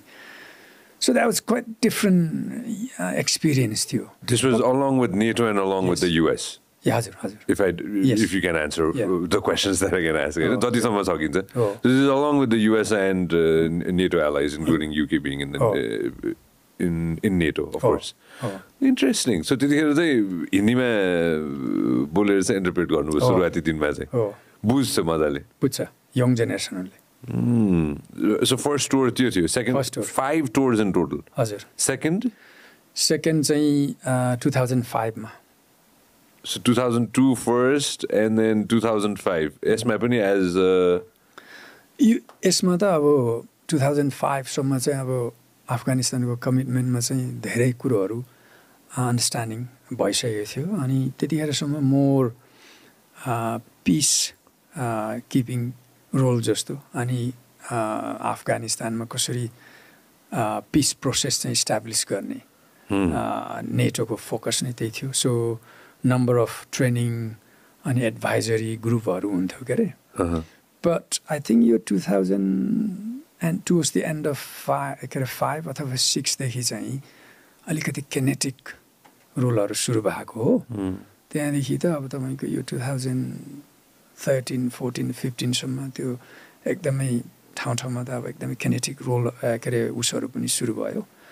सो डिफ्रेन्ट च्यालेन्जेस आउन थाल्यो नि त्यसपछि त होइन? अफगानिस्तानमा। अब त्यसमा British as a as a whole British आर्मीले धेरै अब सोल्जर्सहरू गुमायो हाम्रै गोर्खालीहरू धेरै गुमाइयो त्यो बेलामा up until two thousand fifteen सिक्सटिनसम्म so suddenly change from two thousand three onwards up until two thousand thirteen फोर्टिनसम्म त्यहाँदेखि फेरि अलिकति सेटल सेटल इन भयो अनि अब भेरी रिसेन्टली भन्दा पनि अब टु थाउजन्ड ट्वेन्टी वानतिर त अलमोस्ट लास्ट एक्जिट गरेको। एक्जिट गरेको हो। So it was twenty years committed very long म चाहिँ फोर्थ अफगान वार भन्छु क्या त्यो ब्रिटिसले कमिट गरेको चाहिँ। अनि त्यसमा अब गोर्खालीले कमिट गरेको। अब सोध्न मिल्छ भने होइन म सोध्छु हजुरले एन्सर गर्न मिल्छ भने होइन I'm sure there so many things because security reasons you won't be able to answer होइन हाम्रो पल्टनको हिसाबले चाहिँ how many office were deployed give or take यो ट्वेन्टी इयर्समा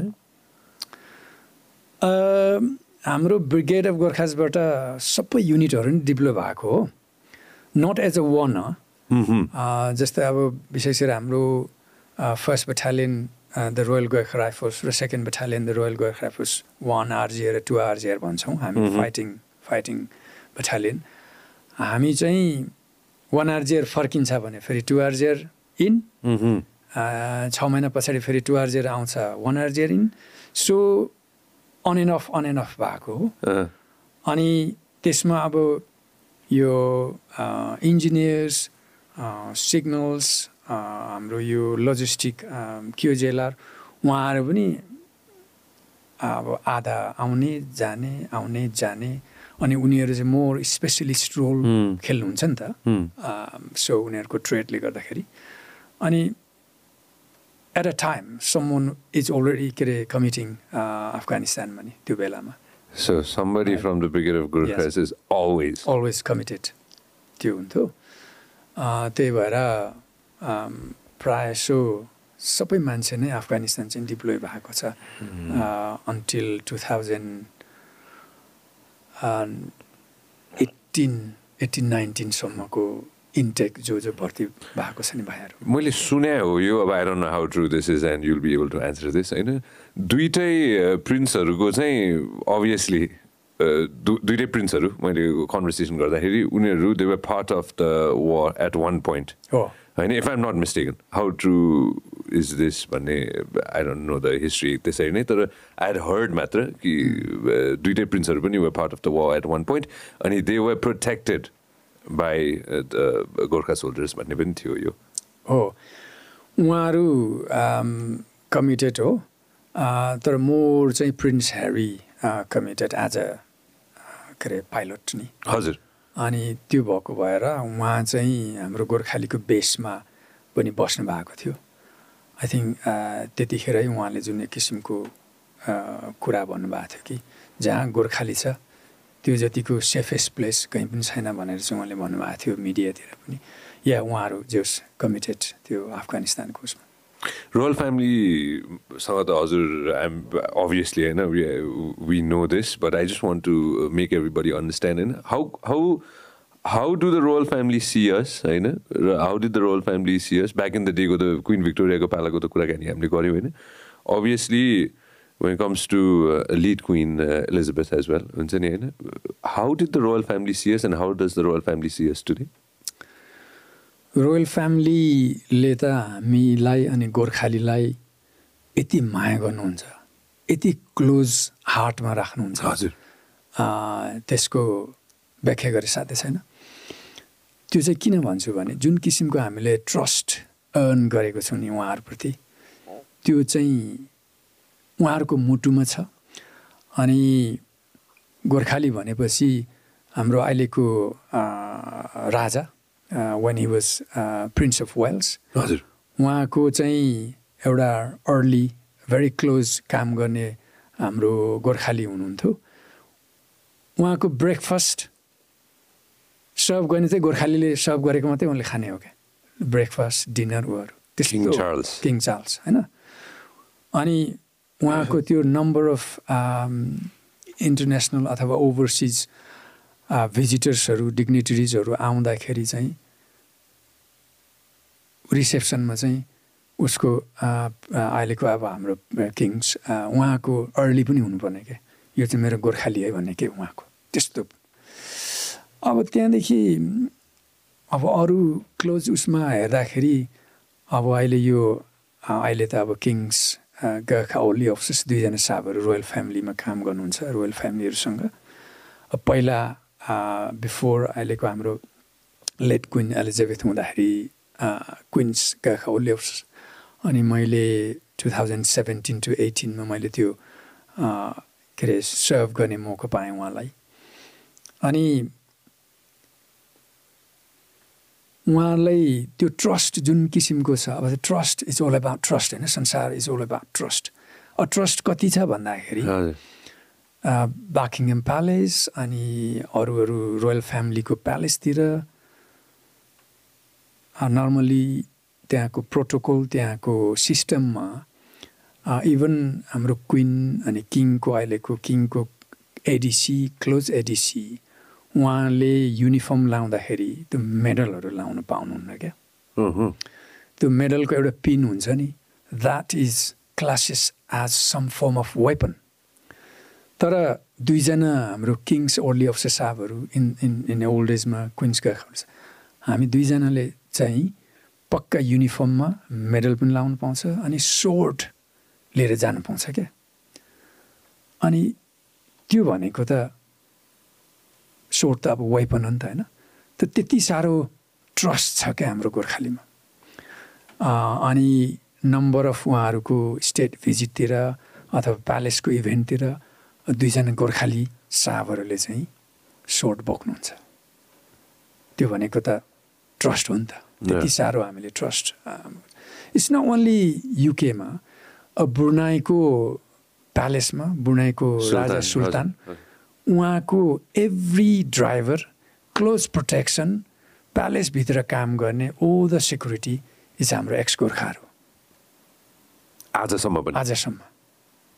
किनभने अहिलेको हाम्रो राजा सुल्तानको बाबा पनि हाम्रो सेकेन्ड जिआरले बोर्नियो रिभोल्टको बेलामा सिक्सटी टूतिर के अरे किडन्याप गरेको हो टेरोरिस्टहरूले इन्डोनेसियन उसहरूले। अनि उहाँहरूले सेकेन्ड जिआरले रेस्क्यु गरेको नि त उहाँहरूलाई उहाँ अहिलेको सुल्तानको बाबा। अनि त्यति साह्रो ट्रस्ट गर्नुहुन्छ क्या रोयल फ्यामिलीले बुर्नाईमा पनि। So is no only here so बुर्नाईमा अब त्यो ट्रस्ट गर्नु भनेको नै गोर्खालीले ट्रस्ट गर्नु हो तर गोर्खाली कहाँबाट आउँछ त? नेपालबाट आउँछ। सो बिगर पिक्चर हेर्दाखेरि ट्रस्ट इन ओल हाम्रो नेपाली अनि नेपालमा नि। त्यो हो क्या। Two thousand seventeen to eighteen होइन? म यसलाई अलिकति टच बेसमा चाहिँ गर्छु यसको अलिकति डिटेल लिन मन छ मलाई।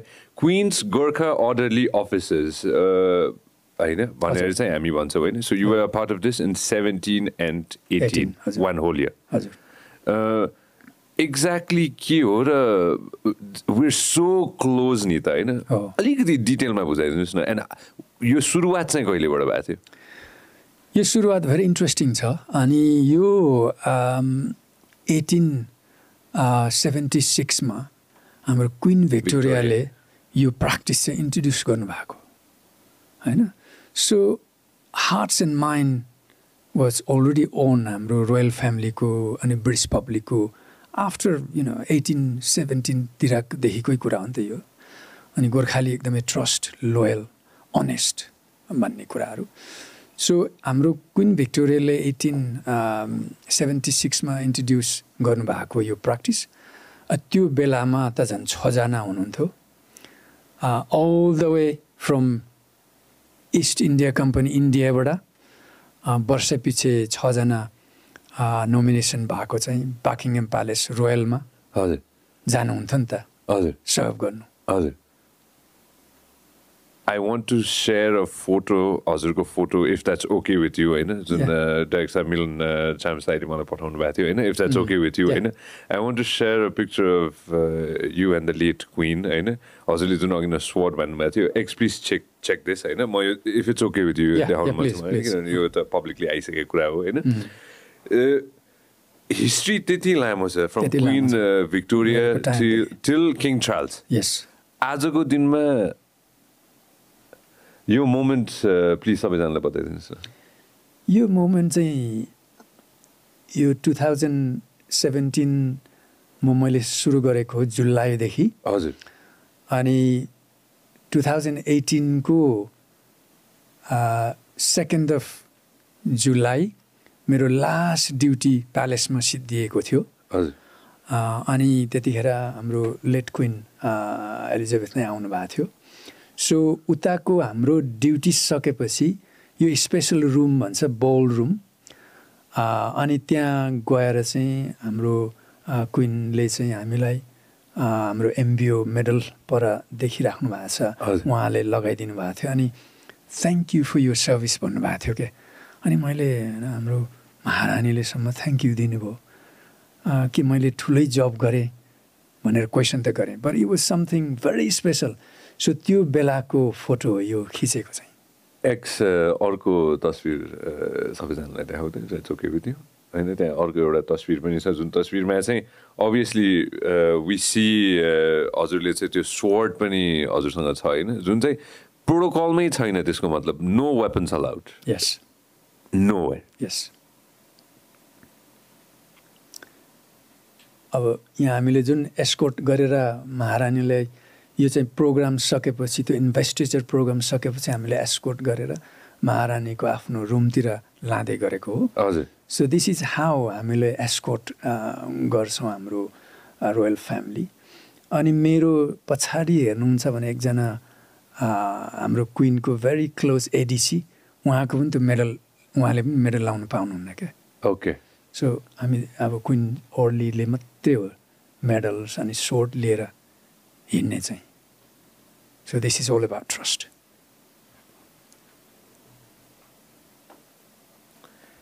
And that trust has been built over hundreds of years? Hundreds त्यो आजको भोलिको ट्रस्ट त होइन। होइन। अर्को एउटा तस्विर पठाएको छु एक्स मैले। यो तस्विर चाहिँ कताको? हजुरले प्लिज सेयर गरिदिनुहोस् न किनभने I have a feeling it's from very near by Afghanistan कस्तो लागिरहेछ मलाई इफ आइम नट मिस्टेक पनि। यो चाहिँ कताको तस्विर? यो इफ यु क्यान सेयर कि यो बेलायतै हो न यो अफगानिस्तानको हो this was my last fifth tour as a major. त्यो between last corporal to major Major. त एकदमै लामो आठवटा ऱ्याङ्क माथि हो नि त सो स्टार्टेड विथ लान्स कोपर ऱ्याङ्क फर्स्ट टुर अनि मेरो लास्ट टुर चाहिँ टु थाउजन्ड नाइन्टिनमा एज अ मेजर यो यो यतिखेर यो ऱ्याङ्कमा चाहिँ मैले चाहिँ यो अफगान नेसनल आर्मी एकाडेमीको कम्पनी कमान्डरहरूलाई चाहिँ मेन्टर गर्नुपर्ने मेरो जब हो। हजुर। मेन्टोरिङ रोलमा। त्यो बेला खिचेको फोटो हो। अनि यो फोटोको पछाडि हेर्छ भने चाहिँ त्यो यो सेभेन्टिज एटिजतिरको त्यो रसियन वारको टाइमको त्यो बङ्करहरू बिल्ड भएको छ क्या मान्छेले देख्दैन तर अहिले हेर्छ भने त्यो चाहिँ हाम्रो केही इतिहास छ अफगानिस्तानमा बाउबाजेहरूको केही इतिहास उता हेर्न मिल्छ। हामीले गरेको लडाइँको केही इतिहास छ अफगानिस्तानमा। When you're deployed the for these five tours होइन? सय वर्ष अगाडिको केही फर्स्ट अफ अनको वार सेकेन्ड थर्ड फोर्थको केही न केही छ त्यहाँ? एक ठाउँमा चाहिँ हामीले सेकेन्ड अफगान वरको बेलाको सानो इनग्रेभ ग्रेभयार्ड ग्रेभयार्ड चाहिँ अ, भेट्यौँ भिजिट गर्ने मौका पनि पायौँ। अनि अरू त त्यति साह्रो छैन बट अब मैले चाहिँ जति पनि किताबहरू पढेर उस गरेर चाहिँ जोस थाहा पाएको तर अफगानिस्तानमा चाहिँ त्यति साह्रो छैन त्यो हिस्ट्री भनेर चाहिँ ऊ चाहिँ छैन होइन मेरो सब just a few questions that I wanted to touch base होइन यो चाहिँ अलिक स्पेसिफिकै भएर मलाई टच बेस गर्नु मन थियो होइन धेरैजना त नभनौँ होइन एउटा सानो सानो एकदम सिग्निफिकेन्ट अमाउन्ट चाहिँ होइन एकदमै सानो अमाउन्टको नेपाल दाजुभाइहरू चाहिँ रसियन आर्मी जोइन गर्नुभएको छ होइन र some of them have lost their life as well होइन I don't know if you heard this or not होइन वेन यु हियर दिस मैले भर्खर भन्दा how does the make you feel त्यो सुनिएको हो अहिलेको यो मिडियातिर अलिअलि अम, रसिया जोइन भएको छ भनेर आई वाज क्वाइट सरप्राइज अनि there is nothing between between Nepal र रसियाको ट्रिटी एग्रिमेन्ट केही पनि छैन। आई थिङ्क मेरो विचारमा सायद त्यहाँ जानुभयो कोही स्टुडेन्टमा जानुभयो कोही केमा जानुभयो अब लास्टमा त्यसरी भर्ती हुनु भएको रहेछ quite um, um, difficult म भन्छु। किनभने नेपाललाई पनि डिफिकल्ट छ। अनि आई थिङ्क त्यही बाध्यता नै होला लास्टमा त।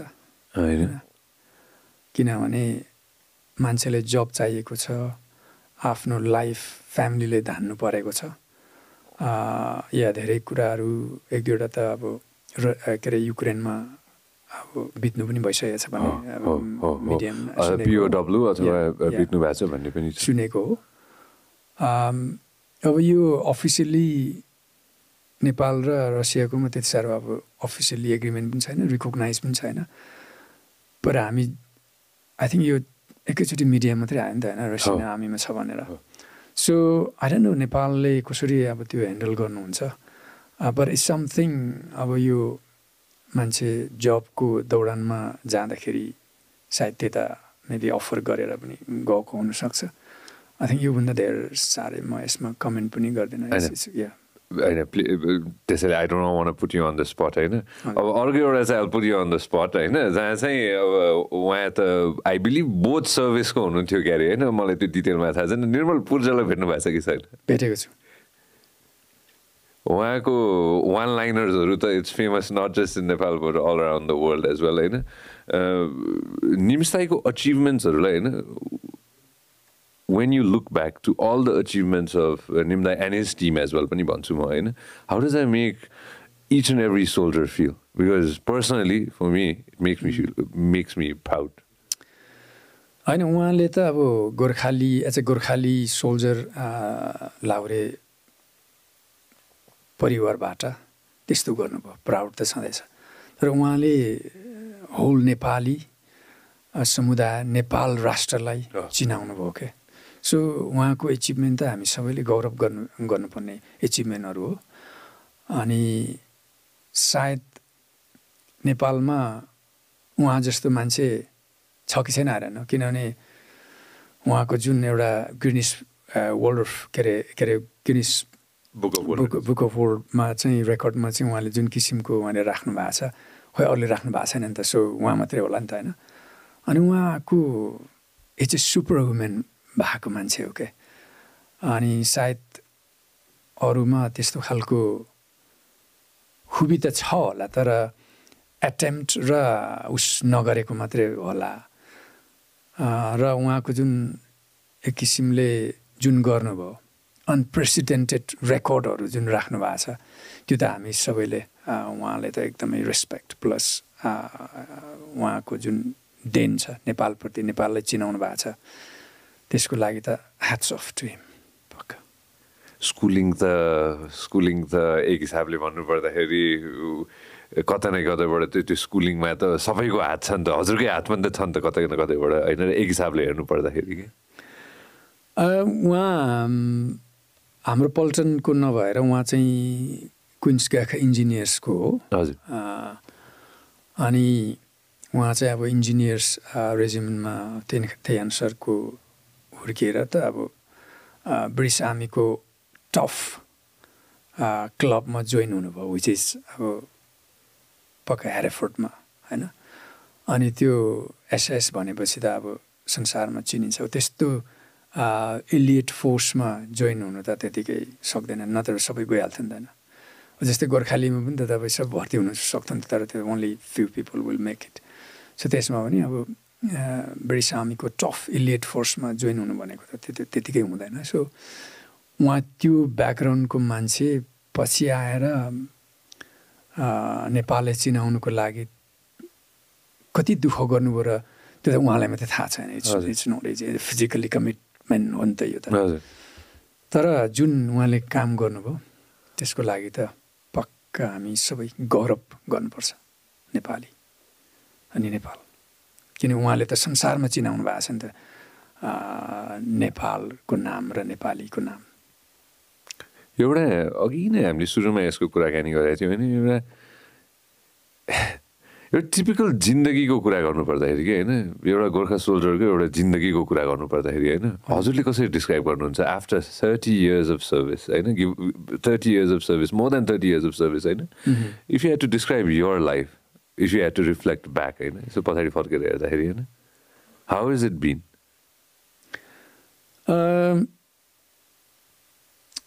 लाइफमा त अब धेरै उतार चढावहरू आउँछ होइन? तर मेरो जिन्दगीमा मैले चाहिँ एउटा सक्सेसफुल पर्सनको उसमा लिन्छु। अनि मैले जब भाइहरूलाई वाट इज सक्सेस भन्दाखेरि त्यसको मेजर हामी कसरी गर्ने भन्छु कि तर उनीहरूले त्यति साह्रो उस गर्दैन। मेरो चाहिँ लाइफमा मैले सक्सेसलाई भाइहरूले के भन्छु भने एभ्री डे इज सक्सेस तपाईँ भोलिको बिहान मात्रै पुग्नु भने you succeeded to make a another day किनभने हामीलाई भोलि के हुन्छ थाहा छैन होइन? अनि त्यो तपाईँ एक वर्षदेखि दुई वर्षमा लाग्नुभयो एनदर सक्सेस हुँदै हुँदै पन्ध्र वर्ष पुग्नुहुन्छ सक्सेस नेपालमा एसएलसी अहिले अहिले त डिफ्रेन्ट एजुकेसन आयो पास गर्नुभयो सक्सेस होइन? अनि लास्टमा भर्ती हुनुभयो एनदर सक्सेस अनि ऱ्याङ्क पाउँदै जानुभयो every success so every day success होइन? अनि त्यो मेजर हामीले गर्दैन सक्सेस चाहिँ हामी एकैचोटि ठुलो मात्रै खोज्छ क्या तर त्यो हरेक हरेक कुराको हरेक उसको चाहिँ समय आउँछ क्या हजुर।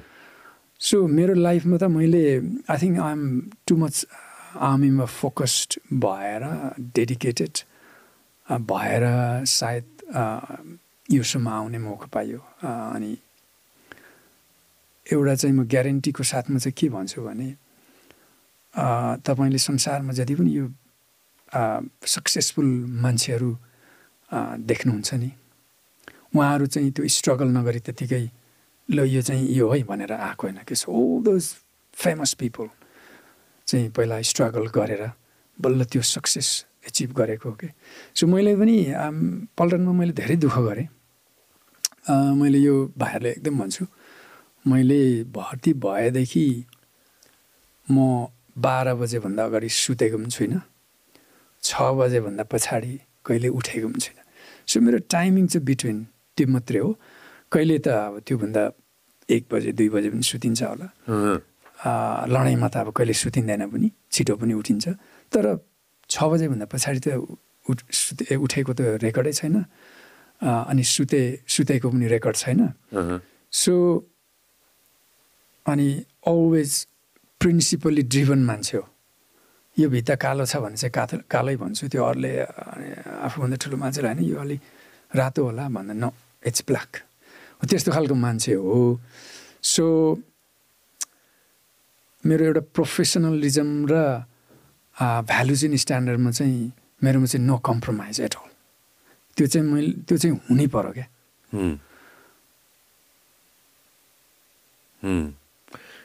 म चार पाँचवटा शब्दहरू मैले लेखेर राखेँ होइन किनभने this is something that so interesting डिसिप्लिनलाई कसरी डिस्क्राइब गर्ने? आजको दिनमा and what would you want to say to everybody who watching डल्लै बसेर अहिले हेरिरहनु भएको छ नि होइन? हजुरले भर्खर भन्नुभयो नि त छ बजे अगाडि छ बजेपछि म उठेकै छैन भनेपछि। फ्रम भनौँ न तानतुन गरेर फ्रम नाइन्टिन नाइन्टी टू नै भनौँ नि त यसलाई होइन? हजुर। छ कटेकै छैन। छैन। त्यो डिसिप्लिन हो नि त। हो। अनि आर्मीमा हो सबभन्दा डिसिप्लिन चाहिने। आजको युवालाई त्यो डिसिप्लिन बुझाउनु पऱ्यो भने कसरी बुझाउने? पहिला चाहिँ सबभन्दा पहिला आई थिङ्क तपाईँ हामीले आफ्नो जिन्दगीलाई बुझ्नु पर्दो रहेछ। अनि यो यो गिफ्ट हाम्रो एउटा जिन्दगी छ नि यो गिफ्ट चाहिँ बाबा आमाले सबभन्दा प्रेस्टिजियस गिफ्ट दिनुभएको छ क्या यसलाई हामीले कसरी अगाडि बढाउने भन्ने चाहिँ it's not somebody else to say तपाईँले यो गर्नुहोस् त्यो गर्नुहोस्। It's it's us it's me how to decide and how to के अरे मेक माई लाइफ इजी अनि अगाडि बढ्ने भन्ने हो। त्यो चाहिँ पहिला बुझ्नुपर्ने रहेछ क्या त्यसपछि डिसिप्लिन भनेको यस्तो चिज हो तपाईँको खाँदा पनि डिसिप्लिन हुनु पऱ्यो लाउँदा पनि डिसिप्लिन हुनु सुत्दा पनि डिसिप्लिन काम गर्दा पनि डिसिप्लिन बोल्दा पनि डिसिप्लिन एभ्रिथिङमा डिसिप्लिन पर्सनल डिसिप्लिन चाहिँ हुनुपर्छ। डिसिप्लिन छैन भने हामी कहीँ पनि सर्भाइभ हुन सक्दैन। फर इक्जाम्पल खानाको डिसिप्लिन होइन। तपाईँले टाइमिङमा खानु पऱ्यो तपाईँले सही खाना खानु पऱ्यो होइन। मान्छेले तपाईँले जे कन्ज्युम गर्नुहुन्छ नि डेली बेसिसमा त्यही नै रिफाइन हुने हो क्या तपाईँको बडीमा। सो तपाईँ आफै डक्टर हो क्या लाइफको? तपाईँलाई म के खानुहुन्छ के खानु हुँदैन कति खानुपर्छ के के खानुपर्छ भन्ने कुरा तपाईँले थाहा छ?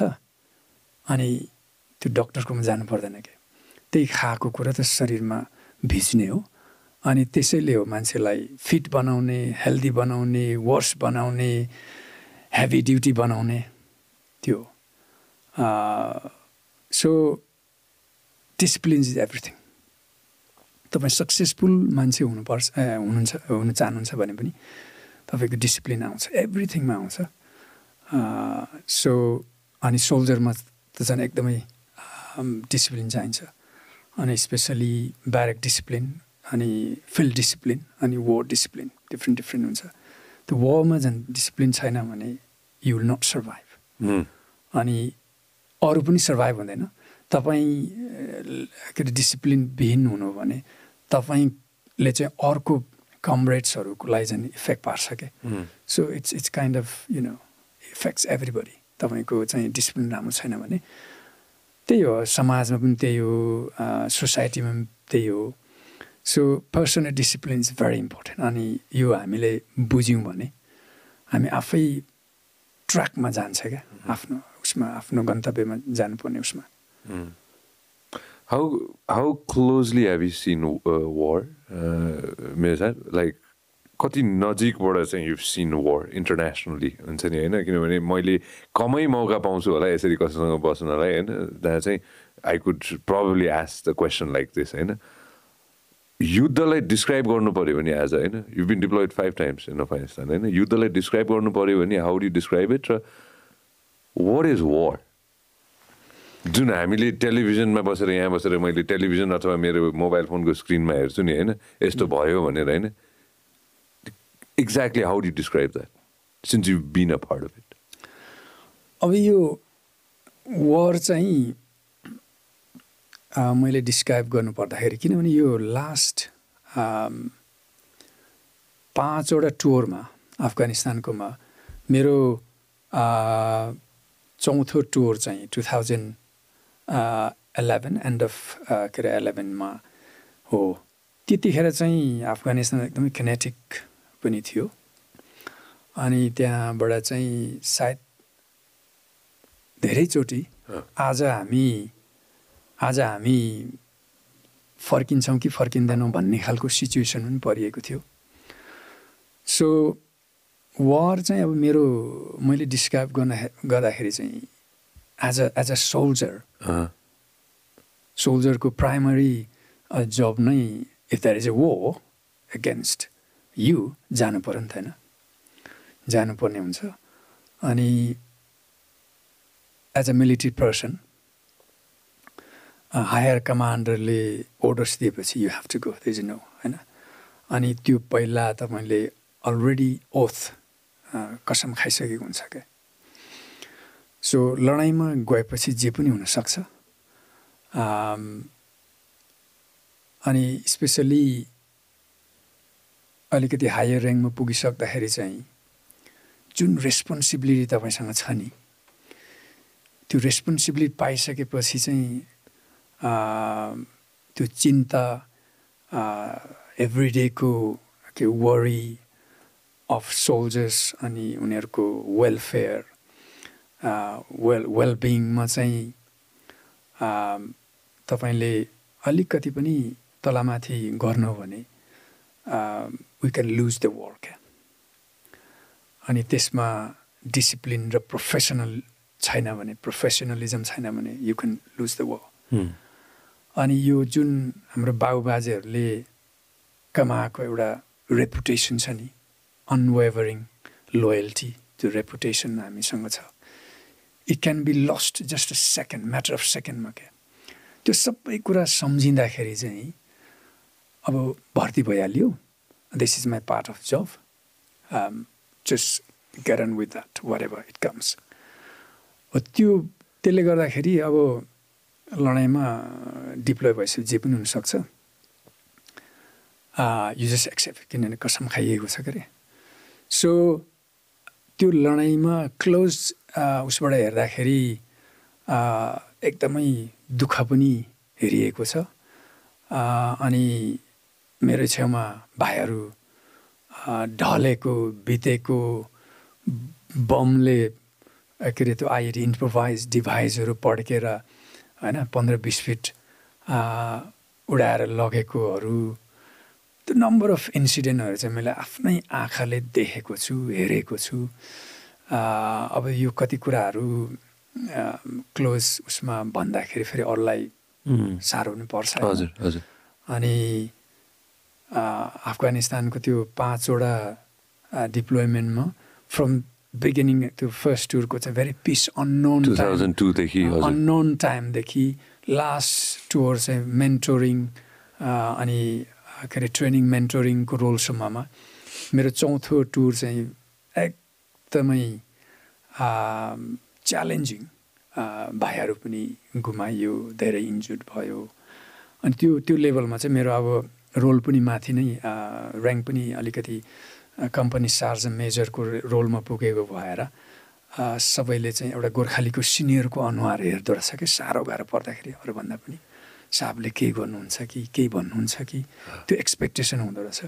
सो लडाइँमा गइसकेपछि टफ टाइमहरू हुन्छ के के हुन्छ? But you as a commander you have to make the decision based on तपाईँको मिलिट्री जजमेन्ट एक्सपिरियन्स ले गर्दाखेरि लडाइँ त लडाइँ नै। वार इज वर लडाइँमा गएपछि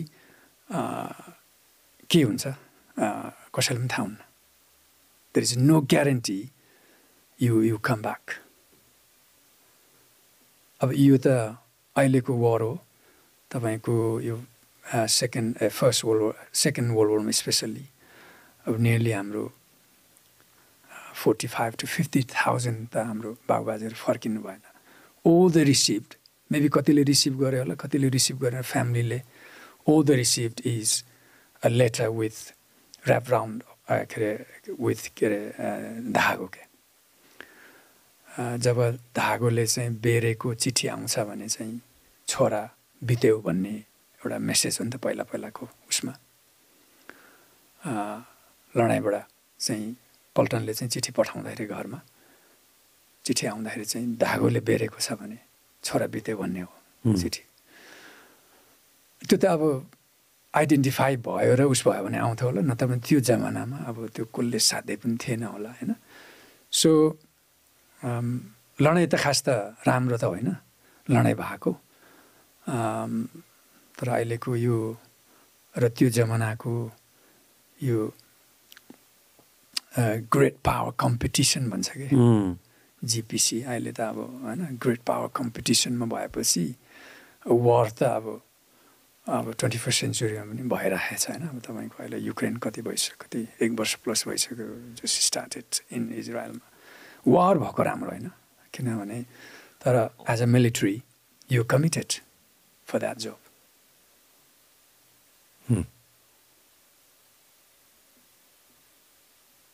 Your shoulders have a lot of, uh, how do I say it? Uh, I don't know if I can use the word burden or not, but when you have to make that decision at a pivotal point for your uh, soldiers, to decision making time चाहिँ कस्तो हुन्छ very difficult difficult किनभने expectation चाहिँ कस्तो हुँदो रहेछ भने junior भाइहरूले सापले के हेरिदियोस् भन्ने हुन्छ कि? बट हायर कमान्डको मिसन चाहिँ we have to achieve that mission होइन? अनि त्यो बेला न you have to go oh we have to do it त्यो भन्नु चाहिँ साह्रो हुँदो रहेछ क्या अनि वेन समथिङ गोज रङ फेरि सिनियर गोर्खालीकै अनुहारमा हेर्ने रहेछ क्या जुनियरले so those are the moment चाहिँ एकदमै डिफिकल्ट हुन्छ। तर एज ए कमान्डर कसम पनि खाएको हुन्छ त्यो डिसिजन त गर्नुपर्ने हुन्छ। So that is the time एकदमै डिफिकल्ट हुँदो रहेछ टफ हुँदो रहेछ। अनि स्पेसल्ली त्यही टु थाउजन्ड इलेभेनको फिफ्थ टोरमा चाहिँ एकजना भाइ बिचरा बितिहाल्यौँ। त्यही दिनमा चाहिँ जस्ट म्याटर अफ आवरको पछाडि चाहिँ जुन जुन दिशाबाट गोली चलेको थियो नि अब त्यहीतिर फेरि त्यो गोली चाहिँ कहाँबाट आएको भन्ने त फर्दर एक्सप्लोइट गर्नुको लागि एउटा ग्रुप पट्रोल भन्छ। त्यो ग्रुपलाई पठाउनु पऱ्यो नि त। अनि पठाउनु पर्दाखेरि चाहिँ it was order company commander होइन? अब कस्तो हुन्छ होला? होइन? एउटा फ्रेन्ड अब भर्खर अब बित्यो। त्यतैबाट गोली आएको छ। मकैबारी छ। टन्न मकैबारी होइन? त्यहीतिर जानु पर्दाखेरि त्यो जाने मान्छेको सोचाइ कस्तो हुन्छ? अनि के फिल भइरहेको छ? हो त्यस्तो बेलामा चाहिँ साहबले होइन अलि अलि अलि पछाडि जाँदा पनि हुन्छ होला। भनिदिए हुन्छ होला भन्ने हुँदो रहेछ। पर एगेन इट्स अ मिसन होइन इट्स अ ओर्डर्स हामी मे ओर्डर्सकोलाई चाहिँ डिसअबे गऱ्यो भने अब त्यो डिफ्रेन्ट कन्सिक्वेन्सेस हुन्छ सो एभ्रिथिङ इज ओर्डर्स यदि अर्डर्स आउँछ भने जानुपर्ने हुन्छ क्या सो त्यो मोमेन्टहरूमा त्यो जुन किसिमको एउटा डिसिजन गर्नुपर्ने थियो जानुपर्छ भाइ भन्दाखेरिको चाहिँ डिफिकल्ट टाइम हो म स्टिल सम्झिन्छु। एज अ त्यो मोटि मोटिभेट गर्नको लागि चाहिँ होइन त्यो पिभिटल टाइममा होइन त्यो मोटिभेसन गर्नलाई पनि त हजुरको कन्फिडेन्स देखेर त जाने होला नि त। जाने हो नि त होइन होला भन्दिनँ म हो नै होइन त। हजुरले त्यो कन्फिडेन्स कसरी ल्याउनु भएको थियो? र how how do you get that confidence every single day I think त्यो यो एक्सपिरियन्स भन्ने कुरा नि मान्छेको यो कपाल मान्छेले त फुल्छ भन्छ। मैले कपाल फुलेको त कहिले पनि देखेको छुइनँ। त्यो सेतो चाहिँ हुन्छ है। एक्सपिरियन्स हो सबै कुरो। अनि यो कन्फिडेन्स भन्ने कुरा फेरि it's a very very talking point हजुर। यो कन्फिडेन्स भन्ने कुरा त्यो भाटभोटेनीमा गएर अथवा कुनै सुपर मार्केटमा गएर किनेर ल्याउने होइन क्या। यो कन्फिडेन्स भन्ने कुरा चाहिँ तपाईँ आफू चाहिँ एभ्रिथिङमा रेडी हुनु पऱ्यो क्या। अनि त्यो अटोमेटिक आउँछ। For example as a soldier you are properly trained you receive proper training अब लडाइँ जाने बेलामा तपाईँले प्रपर ट्रेनिङ गर्नुभएको छ you have got the right weapon system you have got a good amount of ammunition यदि केही भइहाल्यो भने हेभ गट के अरे मेडिकल टिम टु रेस्क्यु त्यो सबै भएपछि यहाँ म अब लडाइँमा जाँदा केही पनि हुँदैन किन I have got everything good too भयो भने त्यो कन्फिडेन्स त्यसरी आउँछ क्या। सो मेरोमा चाहिँ एउटा मैले एउटा मोटिभेट त्यो डिफिकल्ट टाइममा मोटिभेट गरेँ गर्दाखेरि चाहिँ भाइहरूले चाहिँ ल भाइ हो हामी के अरे सोल्जर हो हामी जानुपर्छ गर्नुपर्छ। बिलिभ इन यर सेल्फ तिमी केमा बिलिभ गर्छौ? त्यसमा बिलिभ गर्नु अनि यु बी ओर राइट किन मान्छेले जुन किसिममा बिलिभ गर्छ नि त्यो बिलिभ गरेपछि त्यो अटोमेटिक कन्फिडेन्स आइहाल्छ क्या। एउटा चाहिँ मैले के विचार भाइहरूसँग किन कोही त भर्खर रेजिमेन्टमा जोइन भएको भाइहरू पनि हुनुहुन्थ्यो होइन? अनि त्यो भाइहरूले चाहिँ मैले एउटा सानो अब त्यस्तो त्यस्तो जोन अफगानिस्तानको त्यस्तो अब वर जोनभित्र हाम्रो सानो बस्ने एउटा पेट्रोल बेस थियो। त्यहाँनिर एउटा कोठामा चाहिँ मैले आफैले टेम्पल सानो टेम्पल बनाएर लगेको अनि त्यो वर्सिप गर्ने रुम इस्टाब्लिस गरेको थिएँ हेर्नुहोस् है। अनि एभ्री सिङ्गल सोल्जर इभन त्यो भर्खरको होस् पुरानै होस् त्यो बिहान गएर चाहिँ धुपबत्ती बाल्थ्यो क्या। मन्दिरमा। मन्दिरमा। अफगानिस्तानमा अफगानिस्तान बेसमा मन्दिर बनाउनु भएको थियो। होइन? अनि मैले सोध्थेँ यार अनि यो किन त्यो एउटा उसले जुन आफ्नो बिलिफ छ एउटा भगवान्प्रति अथवा देवीप्रति मन्दिरप्रति उसले जुन किसिमको पूजा गर्छ त्यो आफ्नो एउटा बिलिफ हो ताकि भरे पटोल जाँदाखेरि केही नहोस् भन्ने हो नि त बेसिकली होइन? सो त्यो बिलिफमा आफूले जेमा उस गर्छ त्यो भयो भने you will be confident you will be right त्यसमा बिलिभ गर्नु केही हुँदैन। You have professionally trained you have got everything so हो त्यो तरिकाले मोटिभेट गर्नु पर्थ्यो अनि जान्थ्यो भाइहरू। अनि त्यो त्यो देख्दाखेरि चाहिँ यो मान्छेले एभ्री सिङ्गल ह्युमेन बिङले चाहिँ एउटा समथिङ केमा चाहिँ आस्था चाहिँ राख्नुपर्छ क्या अनि आस्था चाहिँ छैन भने अब त्यो मान्छेले साह्रो परिगयो अनि त्यो आस्थाले तपाईँलाई हरेक कुरामा साथ सपोर्ट टेवा दिन्छ कन्फिडेन्स दिन्छ एभ्रिथिङ दिन्छ नि त होइन। ओके ठिकै छ त्यहाँ दुश्मन छ। बरु I've got this I've got that यहाँबाट गोली आउँछ भने यहाँनिर हाम फाल्छ भने त्यो कन्फिडेन्स बिल्डअप भएपछि तपाईँ कन्फिडेन्टली बाहिर निस्किन्छ भने केही पनि हुन्न क्या। त्यो हो मैले चाहिँ। किन तपाईँमा त्यो भित्र अलरेडी सोचिसक्नु भएको छ नि त। हो त्यो मोटिभेसन गर्ने तरिका मेरो एउटा चाहिँ। अनि त्यो प्र्याक्टिकल्ली भाइहरूले गर्थ्यो पनि क्या। भर्खरको भर्खर आएको भाइले चाहिँ धुपबत्ती बालेको देखेर मलाई पनि अचम्म लाग्थ्यो। वा यो हजुरबाट सिकेर आइएम स्योर कसै न कसैले कुनै कोही न कोही म फेरि यो वर्ड युज गर्छु होइन? फेरि रिट्र्याक्ट पनि गर्छु साथी भन्छु होइन? तर अब हजुरले भाइहरू भन्नुभएको छ मैले त्यो प्रब्लम भन्दिनँ होइन? उहाँले कसै न कसैले कतै न कतै संसारको कुनै न कुनै कुनामा गरि नै रहनु भएको छ होला। मैले सोध्न मिल्छ भने र हजुरले कतिसम्म भन्न मिल्छ भने आजको दिनमा where all are the brigades around the world कुन कुन ठाउँमा चाहिँ छन् हामी? अलमोस्ट एभ्री कन्टिनेन्टमा छौँ आजको दिनमा? गोर्खा सोल्जर्स? आजको दिनमा पक्का पक्का एक्टिभ उसमा छैन। तर ट्रेनिङको दौडानमा चाहिँ धेरै ठाउँमा हामी गइरा गइराखेको हुन्छ। जस्तै हाम्रो बुर्नेबाट रिसेन्टली जापानमा एक्सर्साइज गरेर आउनुभयो होइन? कोही अस्ट्रेलियामा गएर आउनुभएको छ कोही फकल्यान्डमा ट्रेनिङ गरेर आउनुहुन्छ होइन? अनि कोही यो साइप्रसतिर जानुहुन्छ। बुर्नेबाट न्युजिल्यान्ड अस्ट्रेलिया अस्ट्रेलियातिर जानुहुन्छ। सो अब हामी अहिले एक्टिभली लडाइँमा छैन। सो द्याट हामी हामी त we have to be ready for anything anything अनि एनी टाइम गर्दाखेरि त्यो ट्रेनिङ एक्सर्साइज त अब हामी गरिरहेको हुन्छौँ। अनि त्यो हाम्रो पार्टनर फोर्स भन्छ नि जति पनि नेटो अलायन्स पार्टनर फोर्सहरूसँग चाहिँ इन्टिग्रेटेड ट्रेनिङहरू त्यसको लागि चाहिँ हामी प्रायः सो बाहिर बाहिर धेरै ठाउँमा ट्रेनिङ गर्छौँ। जस्तै युएस फोर्सहरूसँग ट्रेनिङ गर्छ। सो धेरै ठाउँमा आउने जाने चाहिँ हुन्छ। बट नट कमिटेड अहिले हामी कहीँ पनि कमिटेड छैन। एज एज त्यो अपरेसनल अपरेसनल वाइज चाहिँ। अघि नै हजुरले भनेकोमा मलाई सुन्नु मन लागेको कुरा चाहिँ एउटा लाउरेको कथा।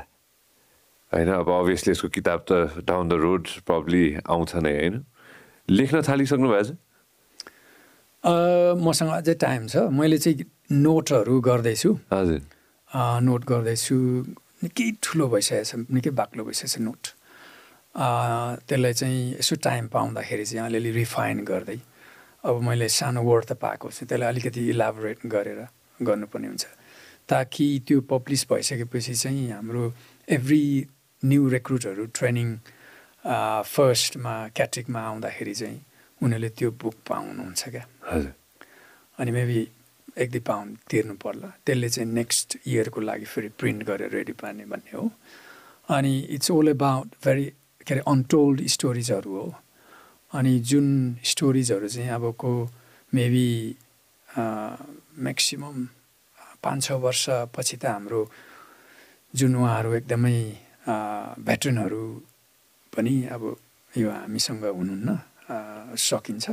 गर्दाखेरि बिफोर त्यो नै मैले त्यो उहाँहरूबाट धेरै कुराहरू क्याप्चर गर्ने भन्ने हो के अरे। धेरै त क्याप्चर गरिराखेको छु। अब त्यसले चाहिँ मोर एज अ टेक्स्ट बुकको उसमा चाहिँ उतार्ने भन्ने मेरो हो। So I have to make ready by twenty twenty eight भन्ने मेरो उस छ। त्यो चाहिँ it's not a great war stories तर हाम्रो डे टु डे लाइफमा हाम्रो लाउरेको जिन्दगी कसरी बित्थ्यो त भन्ने हो। अनि यिनीहरू चाहिँ अब त्यही पुरानो पुरानो हाम्रो लाउरे दाजुभाइहरूबाट मात्रै मुखबाट आउने हो। किन अरूले त त्यो एक्सपिरियन्स गर्नु पाएको छैन। फर इक्जाम्पल इनिसियल्ली जब हाम्रो चारवटा रेजिमेन्टहरू मलायामा जानुभयो त्यतिखेर त अब इस्टाब्लिस क्याम्पहरू ब्यारेक्सहरू पनि थिएन नि त। अनि टेन्टमा बस्नुहुन्थ्यो धुलो थियो। सो उहाँले एभ्री डे चाहिँ सन्डे त्यो आफ्नो कोठा वरिपरि टेन्टको वरिपरि लिप्नु पर्थ्यो क्या। अनि लिपेपछि इन्सपेक्सन हुन्थ्यो नि होइन। इन्सपेक्सन हुन्थ्यो। अनि लुगा झुन्डाउँदाखेरि सुकाउँदाखेरि सिधा लाइन छैन भने फेरि पनिसमेन्ट पाउँथ्यो। अब त्यो सिधा जुत्ताहरू सुकाउनुलाई चाहिँ दुईजनाले चाहिँ एकजना र यता र परबाट डोरी टाँगेर डोरी टाङ्दिएर चाहिँ अरूले जुत्ता सुकाउने त्यस्तो थियो क्या त्यो जमानामा क्या द्याट वाज द लाइफ त्यस्तै थियो अब सबैले गर्नु पर्थ्यो नि त होइन। अनि त्यो लिपपोत गर्नेदेखि हरेक कुराहरू हो यस्तो एकदमै अब दिदीबहिनीहरू त्यो बेलाको लामो लङ हाउस जस्तोमा चाहिँ खाना पकाउनु पर्थ्यो। दाउरा दुई भारी इस्यु हुन्थ्यो मन्थली दाउरामा खाना पकाएर खानुपर्ने थियो होइन? त्यो लाइफको मलाएको लाइफ एउटा फ्यामिली यहाँबाट जानुहुन्छ नि त दिदीहरू जानुभएको थियो। हो त्यस्तो त्यो किताबमा कहीँ पनि लेखेको छैन क्या। सो हो त्यस्तो अनटोल्ड स्टोरिजहरू जुन बाबुबाजेले चाहिँ गर्नुभएको थियो। अनि त्यही गरेरै हाम्रो रेपुटेसन हाम्रो इमेज मेन्टेन गर्नुभएको थियो होइन. देवर नेभर के अरे लेटेस्ट डाउन इभन त्यो लडाइँमा कमिट नगर्दाखेरि पनि स्टिल लोयल हो त्यस्तो कुराहरू हो। अनि स्टिल नोट चाहिँ मैले ग्यादर गर्दैछु हाम्रो भेरी सिनियर साहबहरू गुर्जीहरूबाट। आज पनि त्यो गर्दै हुनुहुन्छ इफ आइम नट मिस्टेकन होइन? हाम्रो कन्भर्सेसन पछि। हजुर। the loyalty, the humbleness, and the trust. You've kept it alive. And I'll see the stories of uh, Afghanistan as well down the road from your side. And then probably, I, want to say this in English, probably after another, let's say, 50 years when both of us are not in this world anymore. Hopefully. Uh, hopefully we might be we never know and somebody else is going to be sitting here and then you somebody else is going to be sitting on the other side and then talking about your stories and that's going to be more fascinating as well oh किनभने यो history भन्ने कुरा चाहिँ मलाई कस्तो लाग्छ भने सञ्जय हजुर। यो हिस्ट्री भन्ने कुरा हिस्ट्रीले हामीले फलो कहिले पनि गर्दैन के? हामीले हिस्ट्रीलाई फलो गर्नु पर्यो। हजुर। अनि अन्डरस्ट्यान्ड गर्नु पर्यो। Exactly then we pass on to हाम्रो कमिङ जेनेरेसनलाई नि। जस्तै अब हाम्रो ब्रिगेड अफ गोर्खासको टु हन्ड्रेड झन्डै सेभेन एट इयर्सको हिस्ट्री छ नि त। त्यहाँ त हिस्ट्री इज द्या तर एभ्री आउने जेनेरेसनले हाम्रो त यो है भनेर त्यो कहिले हिस्ट्रीले हामीले फलो गर्दैन कि? हाम्रो त हिस्ट्री यस्तो पो थियो त भनेर हामीले फलो गर्नु पऱ्यो त्यसलाई प्रोटेक्ट गर्नु पऱ्यो एक्सप्लोइट गर्नु पऱ्यो फर्दर रिच आउट गर्नु पऱ्यो अरूलाई भन्नु पऱ्यो पुरा हिस्ट्री त अलरेडी दियो नि तर अब पढेन र बुझेन र अब त्यसलाई एक्सप्लोइट गरेन र अरूले पासन गरेन भने जस्तै नि। गर्दाखेरि हामीले फलो गर्नुपर्ने हिस्ट्री चाहिँ। अनि त्यसमा चाहिँ म हाम्रो ब्रिगेड अफ गोर्खासको लागि चाहिँ मलाई एकदमै फलो पनि गर्छु। मेरो लेजर टाइमिङमा म केही न केही स्टडी गर्छु। प्लस अलिकति मलाई केही डाउट लाग्यो भने हाम्रो म्युजियममा जान्छु। गोर्खा म्युजियममा विन्चेस्टरमा छ। एन्ड हाम्रो भेरी के अरे लेजेन्ड गोर्खालीको हिस्ट्री जान्ने मान्छे चाहिँ हाम्रो पक्का हिस्टोरियन नै उहाँ मेजर रिटायर्ड करिगन साहब हुनुहुन्छ। उहाँलाई म सोध्छु आफूले थाहा नभएको कुराहरू। अनि मेरो मेटेरियल्स लर्निङ मेटेरियल्सहरू प्रायः जो हिस्ट्री के अरे म्युजियममा गएर पढ्छु। अनि हो त्यसरी नै मैले सिकेको।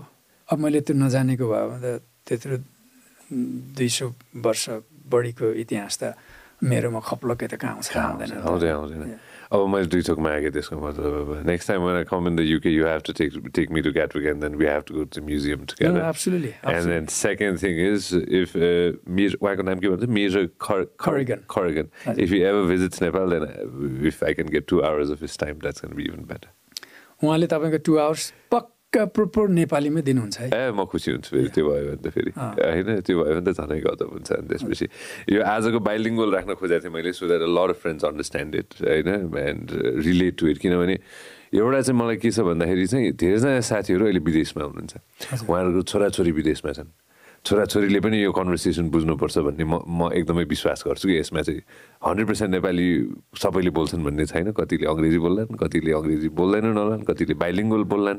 सबैको भाषा चाहिँ अन्डरस्ट्यान्डेबल होस् र अर्को भनौँ न एक दशक दुई दशकपछि पनि कसैले यो कन्भर्सेसन सुनिरहेछ भने उनीहरूलाई पनि यो चाहिँ एउटा चाहिँ सानो पिस अफ हिस्ट्रीमै बसोस् भन्ने चाहिँ मेरो ठुलो इच्छा हो. So as a it's it's very insightful it's mean very very insightful र हजुरले जे गरिरहनु भएको छ त्यो most probably two hundred and eight भन्नुभयो होइन?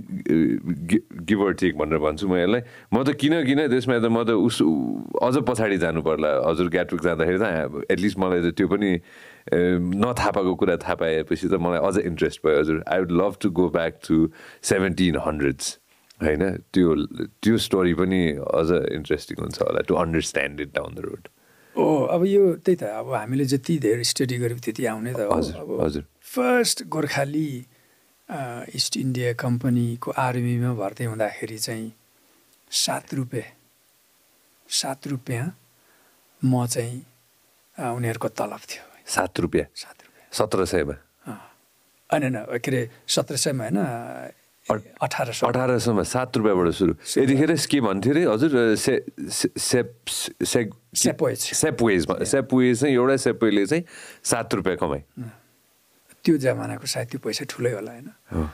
अब अहिले मैले अब अलिकति बुझ्ने र जान्ने हुँदाखेरि देखेको एक्काइस सौ रुपियाँ चाहिँ एक तोला सुन थियो अहिले एक लाख एक्काइस हजार समथिङ भइसक्यो होइन? त्यो जमानामा सात रुपियाँ पैसा ठुलै होला। अनि एउटा फेरि गोइङ ब्याक टु त्यो त्यो एरामा there is only one place त्यो बेलामा you can travel abroad is India India होइन? अरू त कहीँ पनि थिएन नि त। यो बाहिर जाने भन्ने कुरा त कहीँ पनि थिएन नि त। अनलेस अब डिप्लोमाट्सहरू कता कता जान्थ्यो होला त्यो बेलामा। यो त बाहिर जाने प्रोस प्रोसेस त धेरै लामो भएको छैन नि। भर्खर मात्रै सुरु भएको होइन। यो कतारतिर मलेसियातिर दुबईतिर युएसतिर Australia any anyway but there is only one country certain समयसम्म फ्री एक्सेस इज इन्डिया अहिले हामी अननोन अन के अरे तपाईँ हामीले त्यति साह्रो थाहा छैन। इन्डियामा हाम्रो दाजुभाइहरू दिदीबहिनीहरू कति जानुहुन्छ भनेर त्यसको डेटा छैन तर धेरै जानुहुन्छ। मैले देखेको पनि छु भोगेको पनि छु। म आफै भर्ती हुनुभन्दा अगाडि दुई वर्ष इन्डियामा बसेको हो न्यु दिल्लीमा होइन? So that's different story when you were young. When you were very young. Young होइन? सो त्यही भएर हाम्रो अहिले पो त अपर्च्युनिटी आएर हामी स्प्रेड भएको छ त अल ओभर तर त्यो बेलामा त त्यही इन्डिया मात्रै हो नि त होइन? So there is no question why second world war first world वारतिर त्यत्रो मान्छे गएर चाहिँ लडाइँ गरेको भनेर किनभने they was an any option अरू पनि अनि पैसा कमाउने एउटा उस थियो त्यही मात्रै होला त्यही भएर जानुभयो होला बाबुबाजेहरू होइन त्यो। अहिले चाहिँ अब धेरै अपर्च्युनिटी छ बाहिर जाने ठुल्ठुलो अँ, देशहरूमा यो यो बडो इन्ट्रेस्टिङ कन्भर्सेसन हुन्छ next time next time we sit we should definitely go and stick with one one specific thing होइन Topics, yeah. टपिक र त्यसमा चाहिँ सेभेन्टिन हन्ड्रेड्सदेखिको एउटा ब्याक स्टोरी हामीले गर्न सक्यो भने चाहिँ यो नै एउटा राम्रो हिस्टोरिक पडकास्ट हुनेछ मेरो साहब thank you so much for your time seriously thank you so much for your time and I'm so glad that you you give give me this time Sanjay भाइ थ्याङ्क यू यो तपाईँको स्टुडियोमा मैले धेरैवटा पोडकास्टहरू देखेको थिएँ। तर आज personally यहाँ आउने मौका पाएँ। आई थिङ्क यहाँ आउनु पनि सायद लेखेकै हुनुपर्छ जस्तो लाग्छ मलाई। अनि thank you so much for you inviting me for this so अनि आई आई रियली एप्रिसिएट अनि होपफुली पछि को कसले सुन्नुहुन्छ। मेबी लाभदायक हुनसक्छ। But I thoroughly enjoyed thank you भाइ thank you so much any questions मैले कुनै प्रश्न सोधेँ जसले चाहिँ अलिकति कसैलाई अफेन्ड भयो भने आई अपोलोजाइज फर द्याट किनभने कति थोक थाहा छैन। नथाहा भएको कुरा बुझ्ने एउटा प्रोसेस र माध्यम मात्र हो यो। सो अगेन भेरी इन्साइटफुल र हजुरको टाइम फेरि लिन्छु म पछि down the road I want soak in more information from you down the road अनि नो वरिस अनि तपाईँ चाहिँ यदि युकेमा भिजिट गर्दाखेरि यु मस्ट भिजिट हाम्रो गोर्खा ट्रेनिङ कम्पनी वा हाम्रो भाइहरूले चाहिँ नौ महिना ट्रेनिङ गर्नुहुन्छ। त्यसपछि बल्ल युनिट जाने हो। अनि तपाईँ जे होस् आउनु भने म त्यहाँ पनि भिजिट लान्छु प्लस गोर्खा म्युजियम पनि भिजिट लान्छु। द्याट इज वे हाम्रो history is archived hundred percent hundred percent यो चाहिँ हाम्रो हन्ड्रेड पर्सेन्ट यो चाहिँ समरमा मैले जोडिहालेँ समरमा चाहिँ यो will plan it out thank you so much मेरो sir thank you so much thank you Sanjay भाइ.